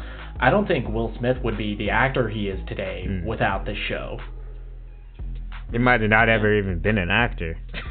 Mm. Yeah. Yeah, and uh, and um, it and the other emotional moment uh, with uh, Janet Hubert and Will Smith, seeing them bury the hatchet, that that really got to me, even though I wasn't even aware of any beef up until then. And yeah, but for me, this is uh, because I haven't seen the show. I can't give this any higher than a nine out of ten. Boo. I feel like if I if I if I had, I feel like if I had watched uh, the whole series, or at least more like on the level that you guys did, I would definitely give this a ten out of ten. Boo. Watch the series already. I think it's still on Netflix. Boo, you have no excuse. Um, actually, It is Uh, not on watch it on Netflix internationally, bruh. Get a VPN. Boo. I Um, have you a can watch VPN. it I on- can't find it. you can watch it on HBO Max. All the seasons, HBO Max. Oh, really? Okay. All, all the seasons are gonna be on. Uh, all the seasons are on HBO Max right now. So after, if you've never seen Fresh Prince and want to watch the reunion and then go like, man, I, I want to watch the show that that they that everybody's crying about, uh, then you can go and watch the show on HBO Max. It's right there, all six seasons. yeah. Right. After you're done, Oh, sweet. I'll... after you're done, you're the worst. Fresh Prince. All right. That is it's on my list. that is your regiment. Oh yeah. So I don't think I've I don't think I've even seen every single episode of the show. I don't think I Mm. don't think I've even seen every single episode. So it'd be I I I probably would go back and rewatch all of it from beginning to end again, Mm. um, just to see. Um, so yeah, um, very really really great reunion special, really really great. Um, all right, so moving on from discussing uh, Fresh Prince reunion special, going to discuss uh, Spider-Man, uh, Miles Morales, um, which is the PS4, PS5 video game, uh, n- not an Xbox video game. It's not for you Xbox niggas. Um, you don't deserve, uh, you don't deserve Spider-Man. Um, it's only for the good PlayStation boys. Um, so. Mm-mm. Um, in this uh, game, it is a sequel to the Marvel Spider-Man game starring Peter Parker. Um, this one, you star as Miles Morales, um, who was also in the first game, got his powers in the first game, um, and it's very much more of the same in a way. Um, you know, a lot of going around the city. This time, it's in New York in Christmas, uh, so it's you wearing a lot of Tims. Um, you know what I mean? He doesn't say dead ass. Very disappointed. No. Five out of ten. Zero Yeah, out of doesn't ten. Say that. That is Very, very, very, very disappointed. Doesn't say that, but he is wearing Tim. Does pet a cat, so that bo- that boosts that boosts up. Does pet a bodega cat? There is an unlockable suit where you have the uh, spider cat. okay. Ten out of ten. Never mind. Fifteen. nah, you still get Uh, the points knocked off for not saying dead ass. That's very inaccurate to New York dialogue. Yeah, very, very not, very not New York accurate. Got to knock points off for that. That's like that's like Uh, basing a game in Philly and not saying John. Like, come on, somebody's got to. um, one thing about the like the city, you bring up the city. Mm. Um, it is, I think, it's similar to me how I felt about kind of Luke Cage, uh, watching that Netflix series, where very much the people in the city, the city itself, kind of do feel like characters because they're very much. I mean, he's somebody that's from Harlem, Mhm. um, and there's a lot of characters that you'll run into doing side missions or things like that that will reappear in the story later on at points. That do make you feel like it's like this community, Mm. um, and these people that really do, you know, this this community and these people that really do support Spider-Man, and they say like, well, he's our Spider-Man, you know what I mean? Like he's he's our guy that that really really does look out for us, you know, particularly. Um, and you know, you really get a sense of that and a feel for that, like watching something, you know, like like you know, playing something like this and seeing those kind of different characters that you run into um, throughout the game. Um, I will say, you know, right off the bat, I, I will say the game looks absolutely gorgeous. Um, you know, I played it on the PS5. Um, really, really stunning graphics. Uh, Nick, how was it for you playing on the PS4 uh, graphically? Uh, graphically, um, even the the original uh, Spider-Man PS4 game, it's still one of the prettiest looking games out there, and I think it, uh, this game looks just as good, if not better. Mm. Nice. I. I really uh, can't compare it to the PS5 because I haven't played it on there, but this is absolutely gorgeous and something for uh, you guys. They have the whenever Peter Parker does appear in this game, he's not in it a whole lot, but they have the updated face from the remastered version, and even here it doesn't it doesn't look uh, as jarring. Yeah. Mm. Uh, yeah, it, yeah. it's Like I said, I, I mean, I've kind of just gotten used to it. I never had a big problem Mhm. for it to begin with. Um, I think it looks fine, you know, to me. I, I'm kind of just indifferent to it. Um, like I said, game looks absolutely really, really gorgeous. Um, there's less glitches in it. Um, I, Mhm. I think I don't, I don't think I had uh, any glitches in it really. Um, last Spider-Man game, I had some kind of big glitches in it. Like when I was the final boss battle, I just totally glitched out. Like my character just like wasn't even there. Like he was invisible. Um, at certain points, he would be like, you know, he, you know, would like totally be just phased out and everything like that, clipping in the walls, things of that nature. Yeah, yeah. I think never- I, also glitched with the first time I played through the the original game on the final boss. It was like I won, but then I was like stuck inside the building. Yeah, yeah. Like so, I never, I didn't have any like weird glitches like that um, in this game at all.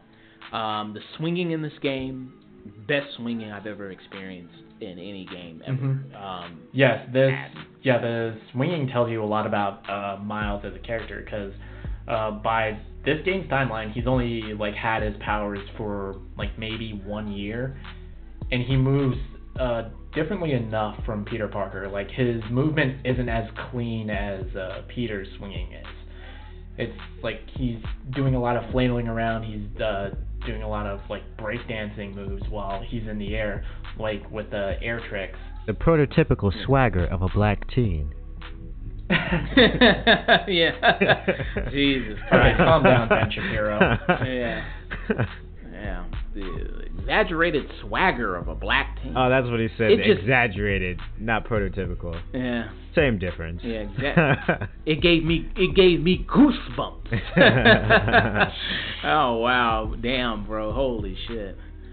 Why did you, bro? Why did you read that, bro? Why did you write that, Yeah. and why did you read that?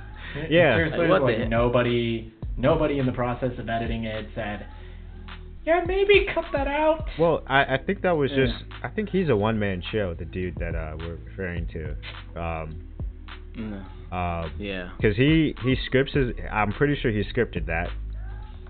He said it, and then he had to look at it for the next ten hours to edit it. So I don't know how that Hmm. slipped through in the cracks.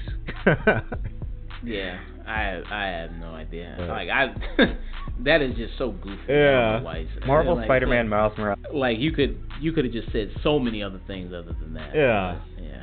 It, it, I feel like it would be more exaggerated if Miles were like um, a meeker character, Mhm. but that is the point. Miles is not Peter Parker. Yeah. Uh, Miles is like I feel like a more well-adjusted kid. He's more social. He has a like a bigger circle of friends than Peter did pre uh, Spider powers. Mhm. And yeah. Um. like Yeah, you can like see. Miles, is, Miles is into like uh, uh, fashion. He's into like uh, uh, making beats. Mm. So yeah, he's gonna have a little more swagger about it. Yeah. And Oh, it's you know yeah, you any know swagger that he uh, has, it fits with his character. because he's not Uh, a nerd. uh, you know, he's he's out he, he he's out here doing flips and stuff, looking cool. He's a nerd, Uh, but he's a cool nerd. Yeah, yeah, yeah. He's like a, a mo- he's like a modern day nerd. Yeah. So the the guy that did that review on GameSpot that said that, uh, he locked his Twitter account. it says tweets are protected. Yeah, he probably just it, Ha! probably so many people were roasting him. Bro, He probably got an invite to Parler that day. yeah. Where you can say that Uh, anytime you want. And you can criticize the game for not having cops. um, so uh, like to, to to bring up the the swinging and like just how Miles Morales just feels like a different character than Peter Parker. You're right. I mean, he's not. I mean, I do think they do a good job of like saying like he's just not the same character as Peter Parker. He's not the same Spider-Man as Peter Parker. And yeah, because it- that that was one of my uh, big fears of uh, this game coming out. That this would just be the PS4 game with the with a different skin. And Yeah. it is very much not that. Miles has like his own way of moving. He has his own power set that is so much fun to play with. Especially the the Yeah. venom blasting and and the camouflage. That's so much fun. It's so satisfying using that to with the stealth gameplay. Mm. Yeah. Um, yeah, like the the different variety of abilities, like the the electricity that he has, which is on like Mhm. that, and his invisibility, his two unique like Spider-Man abilities that he has, akin to him. Um, him as a character, like you said, him being a guy that really, you know, fashion, you know, uh, music, like the opening of the game, you see him put on his headphones and you hear the music playing from his headphones. Um, you know, when he puts them on, it did it did remind me a little bit of like Spider-Man Into the Spider-Verse. Um, you know how much he would kind of do things like that. Um, the way he would be swinging, swinging through the city, like you said, like he's trying to catch himself from falling, like somebody who really just their first kind of time doing it. I thought that was very good. Like he's doing these flips in the air. Um, Yeah, he I does. thought- He yeah, like uh, one of his main uh, parkour moves, like when he dives off the building, he like uh, turns around and like lays his hands behind his head when he dives, very much like he does in the Spider Verse movie. Yeah, so I think it it has a lot of style um, that you know they, they kind of got from something like that, got from the, the Spider Verse movie, um, which I thought was a very nice touch. Um, I mean, if you're gonna steal, steal from the best stuff. yeah, um, and to get into some of the things um, didn't like about it, uh, bringing up like a really great story in Spider Verse, which was very good, loved it a lot, really great introducing this Miles character. Um, this one, um, the story I thought was very much weaker uh, compared to the first game. Um, I thought the villains were very weak. Um, it's very much generic evil businessman guy. I don't even remember his name. Uh, Uh, Simon Krieger, he's uh, in charge of Roxxon. He's basically evil Elon Musk. So Yeah. just Elon Musk. I was about to say. Yeah. Um, he's also kind of barely really in the story all that much, and it's a short game. Um, I think to complete everything, like if you want to do complete like all the side missions, collect all the stuff, I think they said that's about 12 hours, correct? If you want to do like Mm. every single Yeah, thing in the game. yeah, it's like maybe 12 hours. It's it's a very short Yeah. game. This is like something more akin to no, excuse me, like a Halo ODST or like a Uncharted Lost Legacy. Mhm. Yeah, it's, It's, like it's it's more like long and it's like long enough and different enough that it's not just DLC.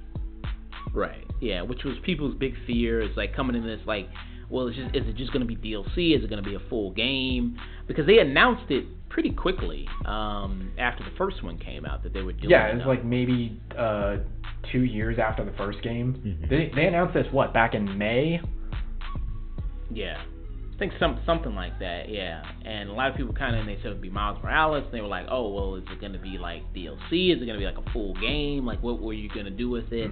Um, and a lot of people saying like, oh, you're just going to pay fifty dollars for, you know, basically just basically DLC. Um, and we'll we'll get into that of whether like it's worth fifty dollars. We'll say at the end final thoughts. Um, you know, if if if it's just DLC. Uh, but to continue on you know, just discussing, like I said, you know, really weak villains, um, really generic, uh, not really even in all that much uh, to care about.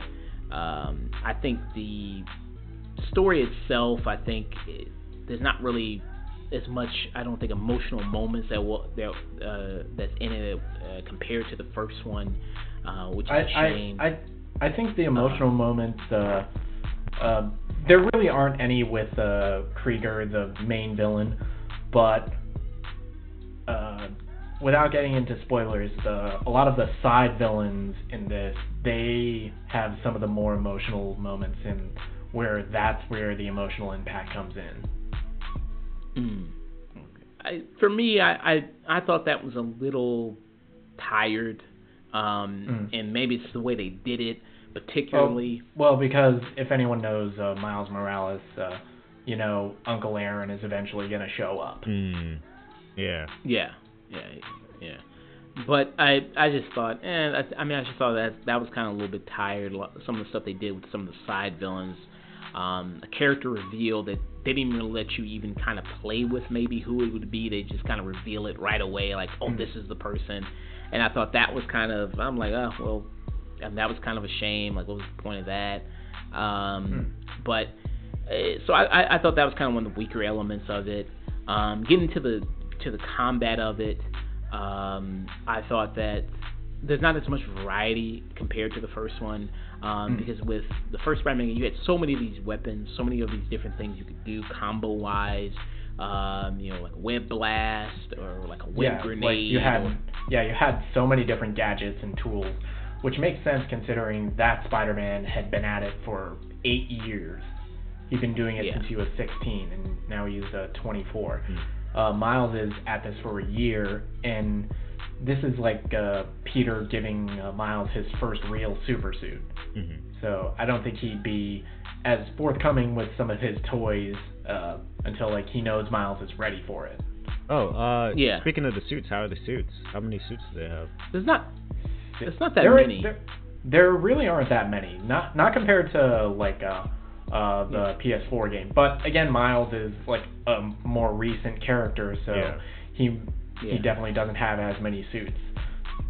Yeah. Uh, so I mean, one yeah, I'm 'cause- one I'm kind of disappointed that we didn't get was uh like uh his original Into the Spider Verse suit, like the poorly fitting uh, Spider-Man cheap costume with the Jordans on. That would have been. I'm kind of sad we didn't get that one. Oh, that yeah, that would have been a good one to add. Hmm. Yeah, um, yeah. Like, there's not really that many suits. I mean, like I say, you are comparing it to Peter Parker, a character who's been around for what 40 plus decades as a character. Yeah, So, 40 years. 40 years, not 40 decades. Oh yeah, yeah, 40, yeah, 40 plus years, yeah, as a character. Um, and I think that you know he's got all these different suits you can draw from that he's Mhm. had throughout all these years, like punk rock Spider-Man. Yeah, um, the, definitely all the like uh, spider armors that you get. Uh, even Yeah. just like uh, Andrew Garfield, Tom Holland, uh, Tobey Maguire, all of their suits you could add in. Yeah. So I mean, you you got all these different suits. Like Miles Morales, relatively new character. He's not even how old is him as a character? Like what? Like eight years old as a character, Miles Morales. I think so. I think he debuted in like 2010ish Mhm. after like the Ultimate Universe killed Peter Parker. Hmm, yeah, that sounds about right. Yeah. Yeah. So he's, he's still a relatively new kind of character. Um, the suits look good. Um, like you get the kind of uh, like his first like upgrade suit um, that you get, like which is a standard kind of suit. Uh, that looks really nice, like the black and the red. That looks really good together. Like I like those colors together. Yeah, those those colors really pop, especially in this like uh, winter environment. Yeah, those colors are really nice. You get like a Black Lives Matter suit that you can wear, uh, which is which is looks really nice. It's like black and yellow. Um, that's pretty cool. Um, you get You get uh, like his Brooklyn Vision suit, which reminds me a lot of like the promo with the uh, Tom Holland for Spider-Man: Homecoming. Hmm. Yeah. Um, my favorite suit was the Spider Verse suit, and then there's like the special ability with the suit where you can actually like make the game look like the Spider Verse movie, Hmm. where when you punch people, Yeah, it, the it's like you uh, you can add filters where you punch people, you get the comic sound effects, and you can also uh, like put that movement filter on Miles, so he moves yeah. very much like he does in the movie. It's like the world is like at say like the world's at like 60 frames a second, and Miles is like 30 or 28. Yeah, Yeah. So I mean, I thought that was a really cool feature. Um, I mean, like the suits, you know, like like there's not that many suits, so there's not all these like really cool different suit abilities, you know what I mean, that you can use like compared to the first one. So that's kind of a, a, a downgrade compared to that. Um, using like the Venom punch with like his like this electric charge punch that he uses. That's you know that's fine, and then he uses another move where he can just like uh, you know kind of use a big burst, and then one where he can kind of grab people and throw them. Uh, but you know, when it comes to combat, it's just not as you know varied as much as like as the first one was. And then with a lot of the side missions, um, you know, it's a lot of stuff you did in the first one. You know, stopping criminals from stealing a car, stopping criminals from robbing a, a, a jewelry store, um, finding them know, pigeons. Yeah, find pigeons. There's even a find pigeons in this one. Um, there's like one thing like you can like stop a helicopter from being hacked. Um, there's like that's one new thing there, uh, but a lot of stuff is you will remember from the first game. A lot of these side missions and things like that. Um, the puzzles in this game, you know, there's only like a few puzzles. They're not really that challenging. Uh, not to say I want them to be all that challenging. It's just like okay, they're they're there. There's not they're not that big of a deal. They're fine. It's it's none of the thing like in the first game where you had those like those different like kind of blocks you had to kind of line up and all that other stuff like mm. that. Like that kind of was annoying. Um, doing those in the first game. There's none of that in this game, uh, which is which is fine. There's no sneaking missions like when you play like Mary Jane, hmm. uh, which God. annoyed me in that. Yeah, there's Thank none God. of that, and yeah, there's none of that there. Um, which I which makes me think like a lot of that stuff kind of just padded the time out. You know what I hmm. mean with that Spider-Man game doing stuff like that, that kind of padded the time out. Um, mm. So there's there's there's nothing like that in here. Um, and and I, I will I, I, will say like it being 12 hours, like if you do everything, I mean, still an enjoyable experience. Um, just want to give my final thoughts here. It's an enjoyable experience of a game. Still, like it's still, hey, you're Spider-Man. I mean, that's that's cool. I mean, you know what I mean, and and you know, you swinging around the city. I still get a huge rush just swinging around the city. Like I don't know why anybody would ever fast travel, because mm. like it is just so much fun just swinging. I mean, it's just so much fun, um, and still beating up criminals, even if it is you know kind of this, this similar kind of wave of enemies, wave of criminals. Um, you know, you got kind of the same variety of types. You know, it's not that much you know different types that you fought in in the in the first game. Um, and I had it on the hardest difficulty. Um, and even on the hardest difficulty, um, game is not really that challenging. Um, mm. But still, I, I still think it is an enjoyable game to play, um, and a game you still will have fun with. Just being Spider-Man, just you know, uh, you know, having fun, uh, being that character. Um, and overall, I would still give it a probably seven and a half to an eight out of ten. Um, If you know, it being at fifty dollars, do I think it's worth that price point? Maybe if it was the same price as like when the Uncharted Lost Legacy came out, which is like what this is more akin to, like Nick said. Um, which if anybody didn't know, Uncharted Lost Legacy was basically like the spin-off game they did off of the the main Uncharted series with Nathan Drake, and it was with Chloe and Nadine. Um, and I I bought that game. I played. I thought it was really nice. It, it was like, hey, if you like Uncharted, this is just kind of more Uncharted. You know what I mean? This is kind of a little bit more material than just to put just to have it on DLC. So we'll just come out with the full game and just make it forty dollars. Um, which is I think maybe just the same thing here. Is like, well, we got the map for the city of New York. You know, Miles Morales is a huge character that's blowing up right now thanks to the Spider Verse movie. Many people want him in the MCU right now. Why not? Let's just make a whole video game about him. Hmm. Um, and I do think you know it, it, it is more than just DLC. It's not just slapping a skin on you know Peter Parker and then saying this is Miles Morales. I do think he feels like his own character. You know, Ganke is really good in it. Um, you know, who his best friend from the comics. Um, he's in this. Um, his mother is, is very good in this. Um, his character uh, Vanessa was one of his best friends. You know, she's she's a fine character in it. Um, I just think story wise, things just don't. You know, it's just not all that interesting. Um, when you're singing, swinging throughout the city, uh, J. Jonah Jameson, um, you still hear his his radio, but now to combat that, like there's like a podcast Hmm. uh, where it's like this um, like small podcast, and then you hear kind of their they even have like their uh, debate even like she says Mm. like oh well Jay Jonah Jameson I'm gonna challenge him to a debate you know what I mean so she's kind of you know like this this up and coming podcast and things like that to, to basically that is very very pro Spider-Man and very like he does great for the city Mm. and things like that so that that's kind of cool to listen to while you're swinging throughout the city something that you know different variety there than ju- just listening to J. Jonah Jameson um, and his radio show um, so um, it being fifty dollars, like if you knocked it back to like forty bucks, I think that'd be a perfect price point to price Mm. this game and to get it. Um, Fifty, uh, I don't know, um, but I still think it is a very enjoyable experience, and I give it a seven and a half out of eight. Nick, Uh, I agree with you. Uh, this is like this is a very enjoyable experience. I do agree that the story in this isn't as strong as it is in the first game.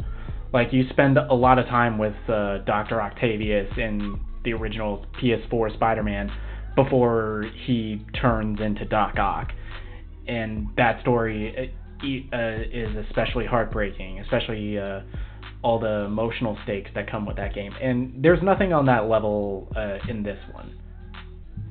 Hmm.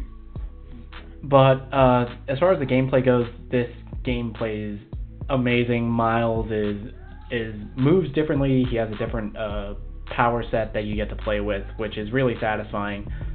And much like uh, um, yeah, much like on Lost Legacy, like you mentioned, this is this is kind of it's not small enough to be DLC, but it's also not big enough to be its own fifty dollar game. I think on PS4 it was like uh, forty, but even that I think is a little steep for like how little content there is.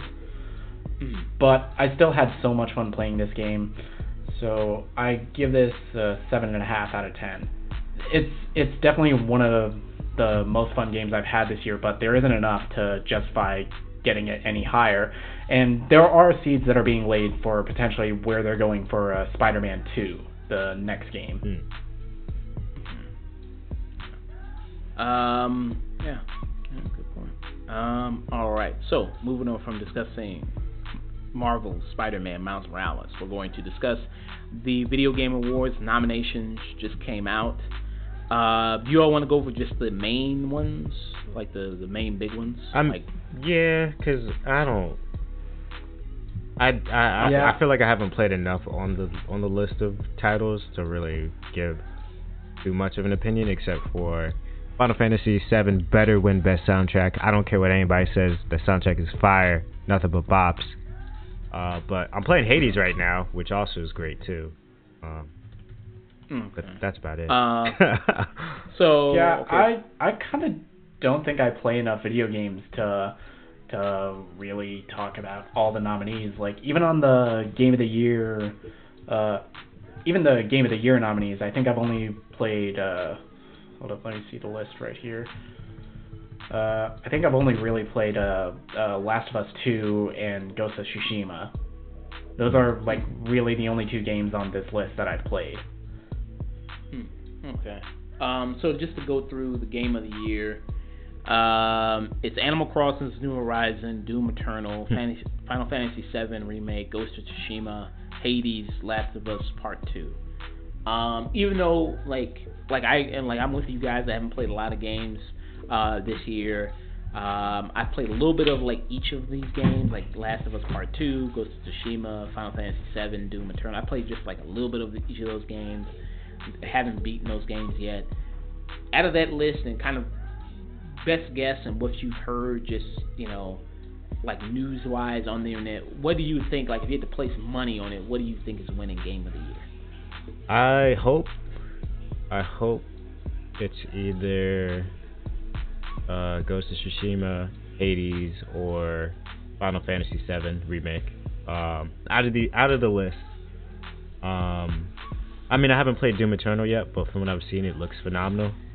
But um, out of the list, I feel like I definitely enjoyed Final Fantasy VII remake the most. But I'm a JRPG head, so you know that's that's just my lane. Um, but I wouldn't be mad if they gave it to Ghost, and I definitely wouldn't be mad if they gave it to Hades, because that's an indie uh, game that you can get for like twenty four dollars on the Switch or uh, Steam. So Mm. Yeah. I, I can get it on the Switch. Oh, okay. Nice. Yeah. Finally, the reason to pick up my Switch again. I mean, and if they gave it to Animal Crossing, I wouldn't be mad either, because that was just like a big, like pick me up, like when COVID originally started. you know, like I feel like everybody was playing that at some point. So like, I, if they gave it Game of the Year, not from a technical standpoint, but for but for like a moment, because it did capture our hearts, I wouldn't be mad. Yeah. And AOC's on Animal Crossing. Yeah, yeah, AOC's on Animal Crossing. Did you visit her island on there? No. uh, all right. Yeah. I don't think I got invited, to be honest with you. Damn, you gotta make yourself more known, man. Gotta, you gotta blow up, man. Yeah, I guess so. I guess so. Uh, Nick, what about you? If you had to p- place money when you got Game of the Year, Um, just as far as like uh, technical aspects with story, with uh, uh, gameplay, if I had to pick one game from the list, uh, the one that stands out the most is uh, Ghost of Tsushima. Because I feel like uh, that game it kind of like really captured everyone's uh, attention with just how gorgeous the game was, how uh, how uh, amazing the combat in that, um, and especially with the newest update where you added multiplayer into it. Yeah. I feel like that's gotten the game more attention. Yeah, the multiplayer is fire. Yeah, it is. Really? It's so much goddamn fun. We gotta hop on nice. one day. yeah. Um. Yeah. Okay.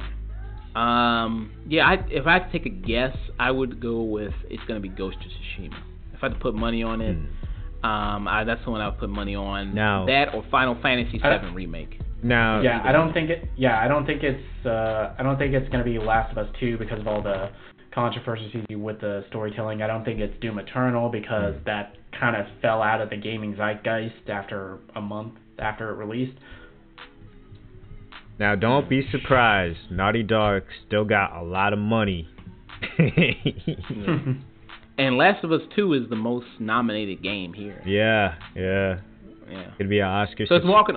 could be an Oscar situation I- where if they got enough nominations, they're going to win. well, well, I think it like it's got like double dipped with the best performance, which I think is actually really deserved. yeah, that's fair. Um. All right. Um. To check Chayse's category here, score and music here. So you got Doom Eternal, Mhm. Final Fantasy VII, Hades, Ori and the Will of the Wisp, and Last of Us Part Two. Doom Eternal's got a good soundtrack. Doom Eternal's got a good sound. Final Fantasy VII's got a good score and music. Yeah. No, give it to Final Fantasy VII. Mm. Mainly because ain't ain't nothing topping One Wing Angel Dog. Ain't nothing. Mm.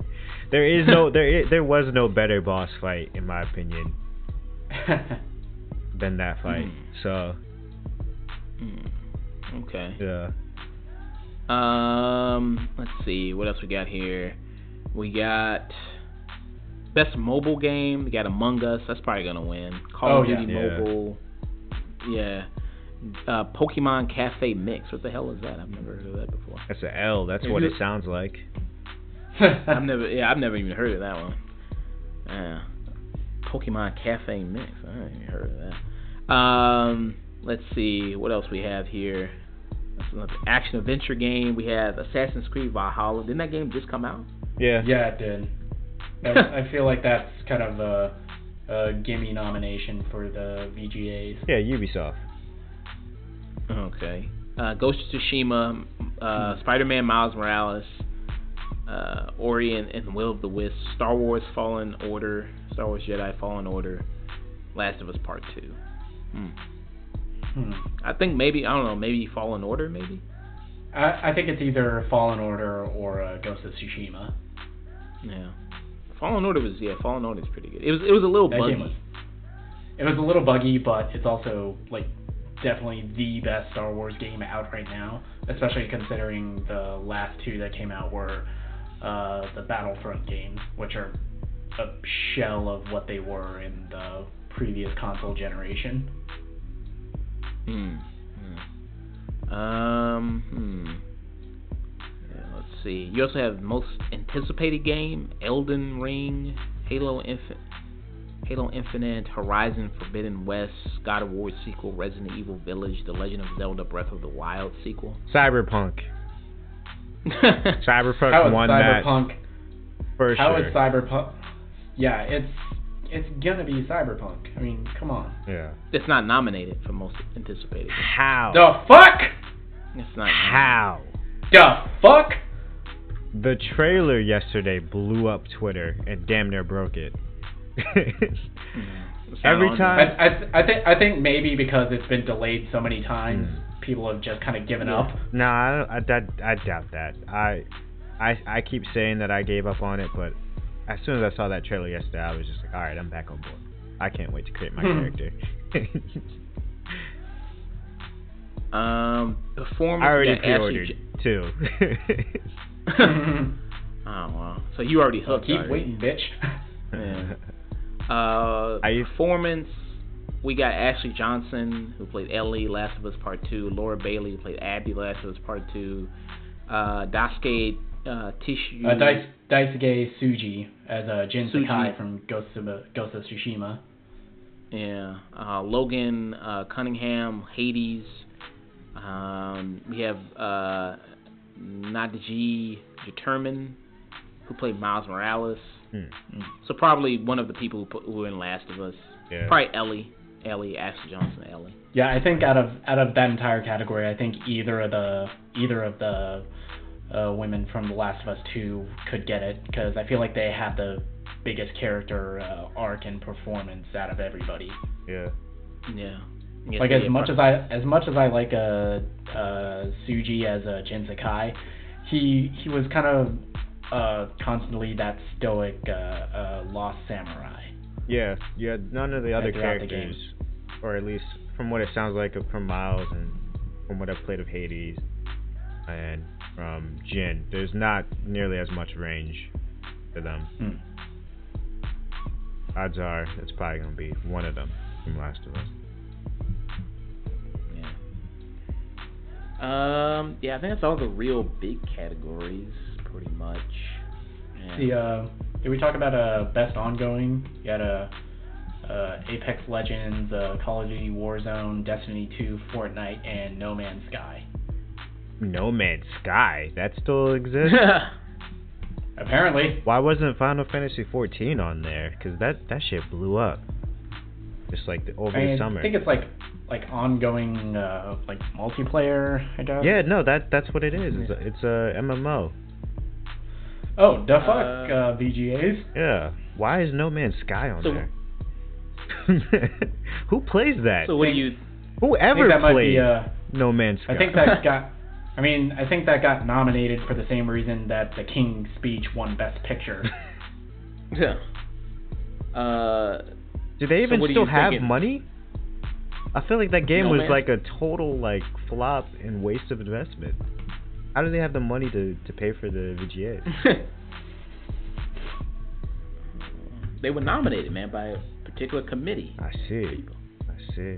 They paid them well. Uh. So what do you? Who do you think is winning? Call of Duty. Probably. Probably, uh, probably Warzone. Either Warzone or or a fork fork knife. Fortnite. Fortnite. Yeah. Fork yeah. I mean, yeah. If if they win, if Fortnite wins, is Travis Scott going to accept the award? I hope giant Travis Scott shows up at the VGAs. if that happens, I wouldn't even be mad. In the cockroach suit. No, he's got to show up in the in the cockroach costume. I wouldn't even be mad at it, man. They probably will give him a performance too because he's had because he's making moves. He uh did something with Sony, right? He has like he's like Yeah, he released Yeah. it like uh, special edition uh, dunks. Yeah, so he might even be at be at the award show for the performance. I, Yeah. That show is always cringy, dude. I, I, I can't watch it. Motherfucker, all award shows are cringy. no, but the VGAs is a special kind of cringe because it's like all like like the high school nerds that grew up and like they're so bad, dude. Um. So, uh, content creator of the year. The only person I know from this is Alana Pierce. and I like her, so I just hope she wins. I like her. She's cool. Yeah, she's cool.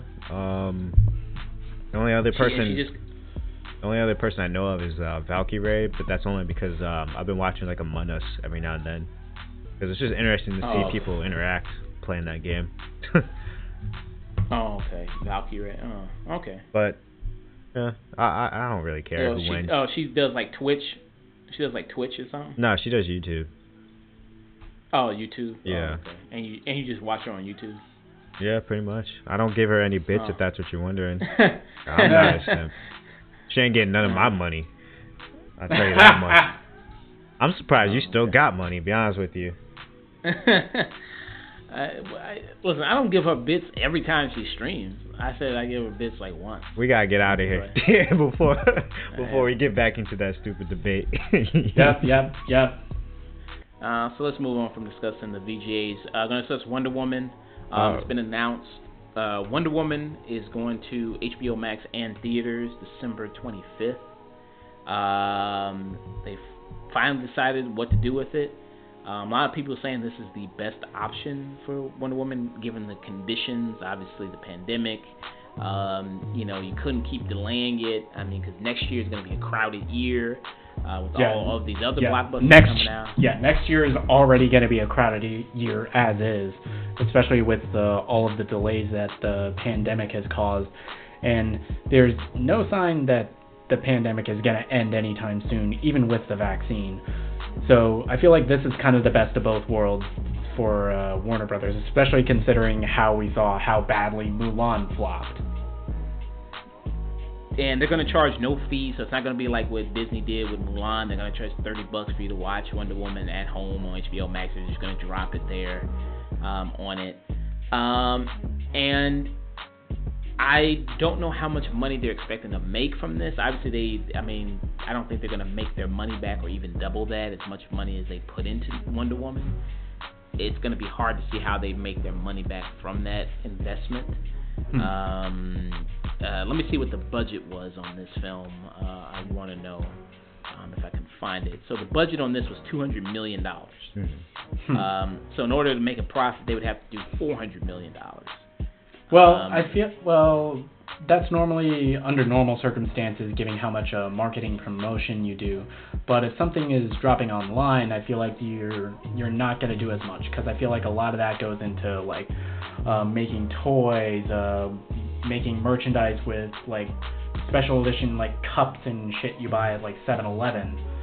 Like whenever a big movie comes out, I feel like that takes up a big chunk of the marketing budget, and I feel like that's not going to be as big of an issue considering this is going straight to uh, theaters also and HBO Max.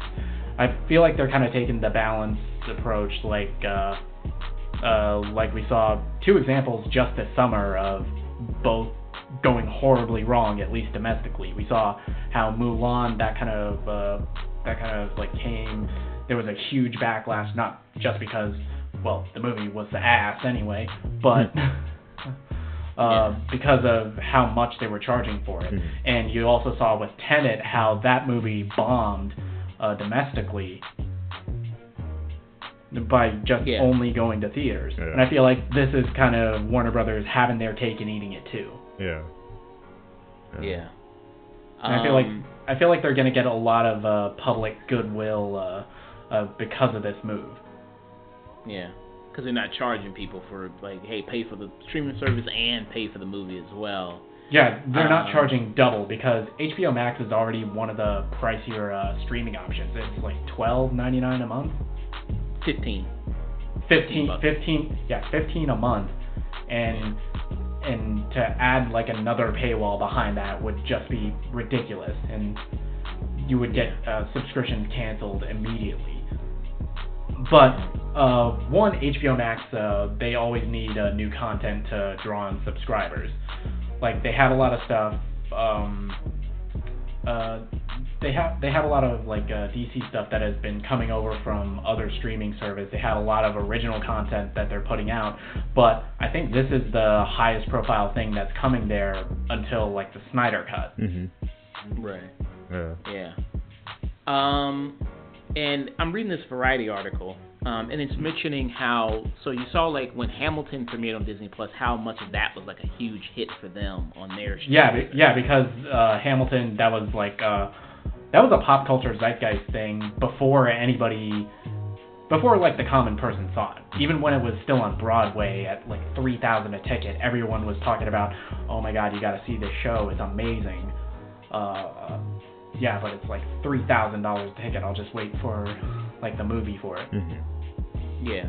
So maybe they're thinking like they they say like you can maybe compare it to maybe possibly this will be the, that big hit for HBO Max like how Hamilton Mm. was for Disney Plus possibly. Mm. Like this is gonna garner like this huge buzz and everybody talking about it and tons of people gonna be maybe signing up for HBO Max or Mm. trying to stream it that way um, instead of just downloading it illegally.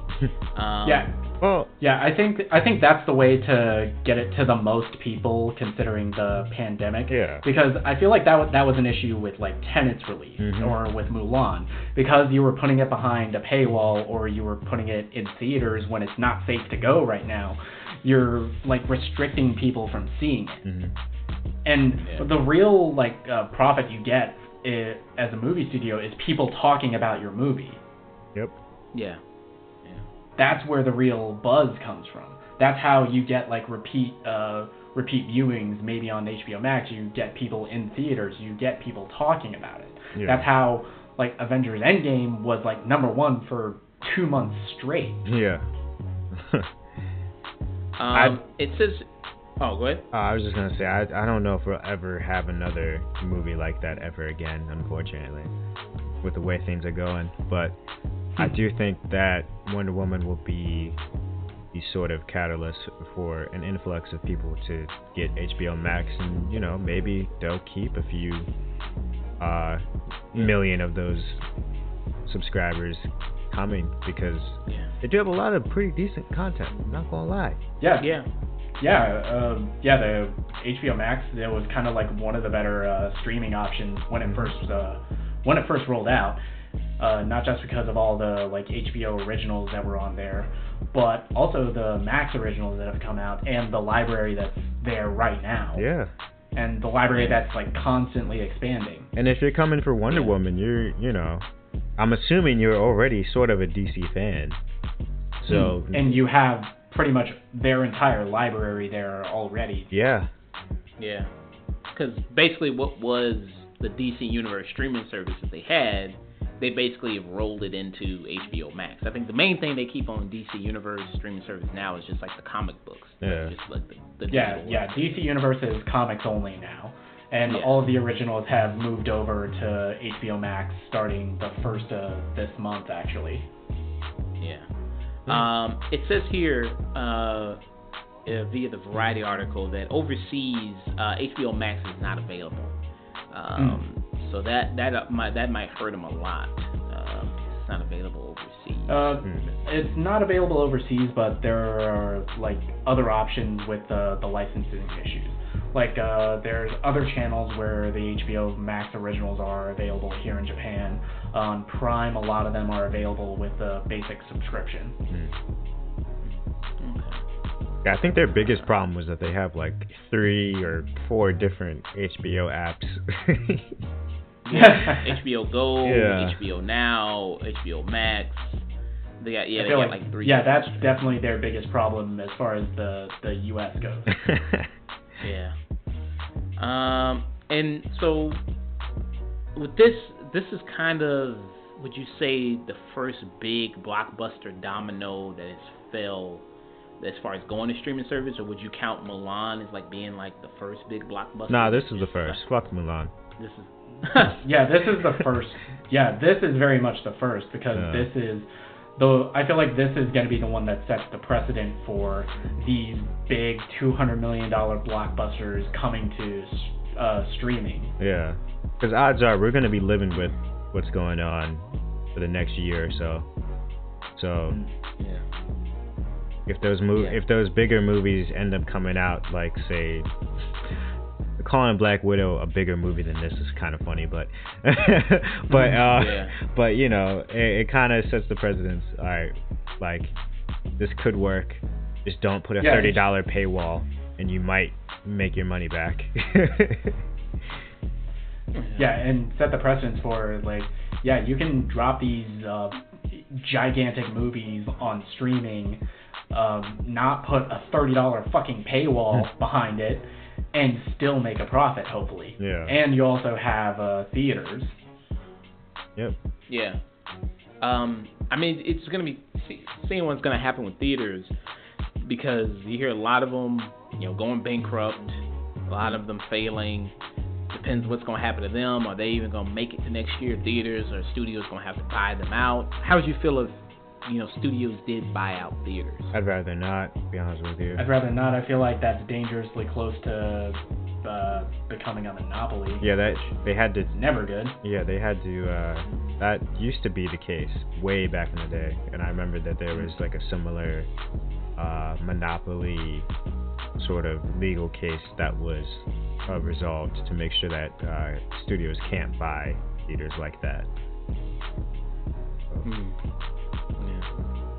But I mean, unless you, I mean, unless they get maybe a bailout, uh, which I know like some theater chains ask for. Mhm. Um, directors, uh, they wrote like a letter, I think, to the government. Uh, like Taika Mhm. Waititi, um, a bunch of other big directors wrote a letter and said like, hey, you know, bail out the the theaters. They need help and I'm- and you know stuff like that. And I'm like, hey man, you know, you busy writing these letters to the government about these theaters, man. Fuck them theaters. How about you write the letters to government about people? People need money Yeah. fuck them, fuck them theaters. you know, and I, I, I love the theaters. Don't get me wrong. You know what I mean? I love going to the theaters, and I, you know, I've, I've had a lot of bad experiences going theaters. Sure, you know what I mean. And sitting at home and watching it. Um, you know, a lot of people, you know, if you have your nice, you set up at home, big TV, you know, nice chair that you can recline in and sit back in and watch. You don't have to worry about other people, you know, talking or anything like that. Then yeah, Yeah. may- maybe it is cool. You want to sit at home and watch it. But if you do want to go out and enjoy the theater, that's fine too. You know, I- it, I think there are certain not the movies main that priority. hit better in theaters. Like uh Mhm. Yeah, like not even just the not not even just like the blockbusters like Avatar or Endgame or Infinity War. I'm talking like even like movies I'd say like Midsummer, uh Parasite. Those Yeah, mo- yeah, mid, yeah, Midsummer, Parasite. I feel like would hit differently in theaters. Yeah. Even stuff as stuff as recently as like Love and Monsters. I feel like like Mm. that would be a very fun uh, experience to go to a theater to see. Yeah. Mm. And like Get Out. Get Out. Part of the reason why I love that movie Yeah, so much Get Out- is the Get theater Out. experience. Yeah, Get Out works is an amazing theater experience, especially Yeah. with uh, uh, a black audience yes. or Yeah. a black or a horror savvy audience. yeah. yeah. see it in in Blackamax. I mean even in like a hood theater, that shit is funny, dude. Yeah. Like Um. I, I mean, so so it, it depends on what what's going to happen in theaters because you know these big blockbuster movies they were the things that were keeping the theaters afloat.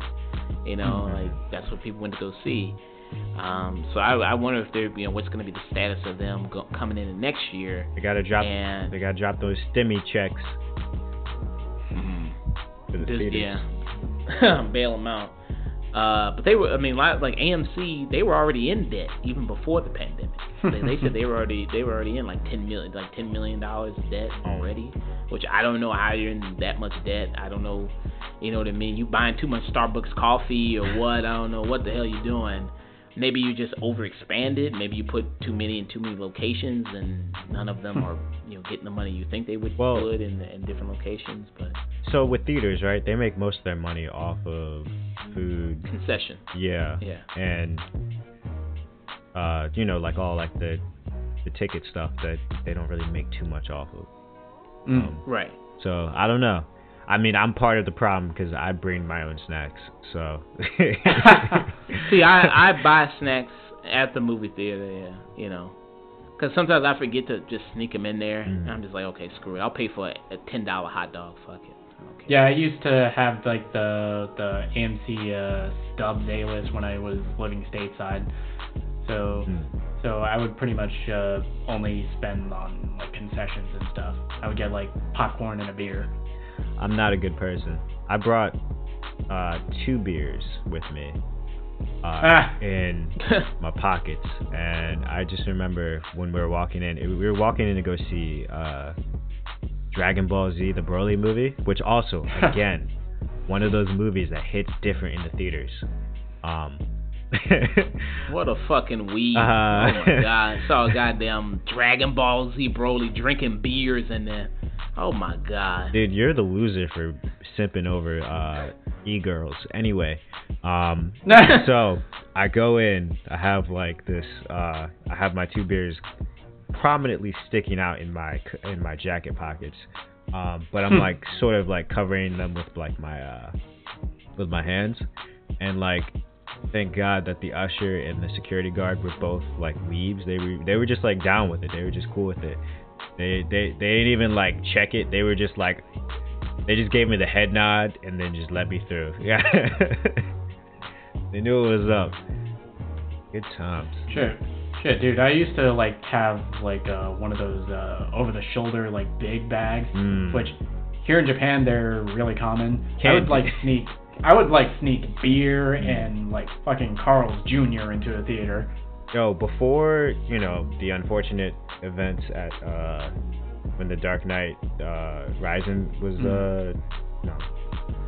What was the third Dark Knight movie? I can't remember it right now. Yeah, Dark Knight Rises. Yeah. yeah, Yeah, Dark Knight When Yeah, that before movie, that. before that, I remember there's this one dude that brought in like one of those big duffel bags, like you were talking about, and he had like a Mm. full Chinese meal. like, A succulent Chinese meal. yes, he just had like all. he just had like he was just like he had um he had like the lo mein like he had like rice and he had his chopsticks. He was just going in. And we are all just like looking at him with envy, just like, wow, he really had the balls to do that. And like shit, that's a. But yeah, no, I don't think you can get away with that in America nowadays, though. No, definitely not nowadays. Um, so I will review this when it comes out. Uh, what day is December 25th? Uh, Christmas. uh, Christmas, yeah. I'm saying what day does it fall? Uh, oh, uh, uh, yeah, uh, Friday. that falls on a Friday, so yeah, Yeah, we'd be able Friday. to review it like the day after it drops. okay, Yep, yeah, day after drops. Great. So yeah, we'll review it then. wait. Uh, yeah, so everything like that. All right. Merry Christmas. Uh, Very nice Christmas oh, gift. Yeah, really nice Christmas. Yeah, dropping Wonder Woman. Um, all right, so we'll get out of here, people. Um, hey, people, you all know what to do. Um, do that good stuff. You know, like, subscribe, thumbs up. Um, you know, give comments, concerns, constructive criticisms. Let us know what we did right. Let us know what we did wrong. Uh, if you want to chat with us, um, you can always email us, email us at theafternoontune at gmail.com. You can find us on Twitter at twitter.com uh, slash the afternoon tune. Uh, you can also find us on Facebook at Facebook page, facebook.com slash the afternoon tune. Also on Instagram, Instagram uh, at the afternoon tune. Uh, Chayse, where people can find you. You can find me at Mr. Chayse Mack at uh, Twitter, Instagram. Uh, I'm actually now streaming on Twitch. Um, Sweet. not really Streaming on Twitch. Not, I don't have a schedule or anything, but it's more so just like a sporadic hobby that whenever I sort of, you know, whenever I feel like playing All right. games and talking to people, I'll be on there. All right, people, make sure you do not give him bits. Yeah. Do not give him bits. Do not. I don't need do your that. money. Yeah, don't don't don't simp for Chayse, people. Yeah, you could simp for better things and better people. But where can they I'll find you, Nick? Twitch. All right, uh, you can find me on Facebook, uh, Nick Taylor, or Twitter and Instagram at Night and Day Nick. Great. Um, all right. So, to all you people out there listen, whenever you're listening to this, hope you are having a great time, and don't forget to always stay tuned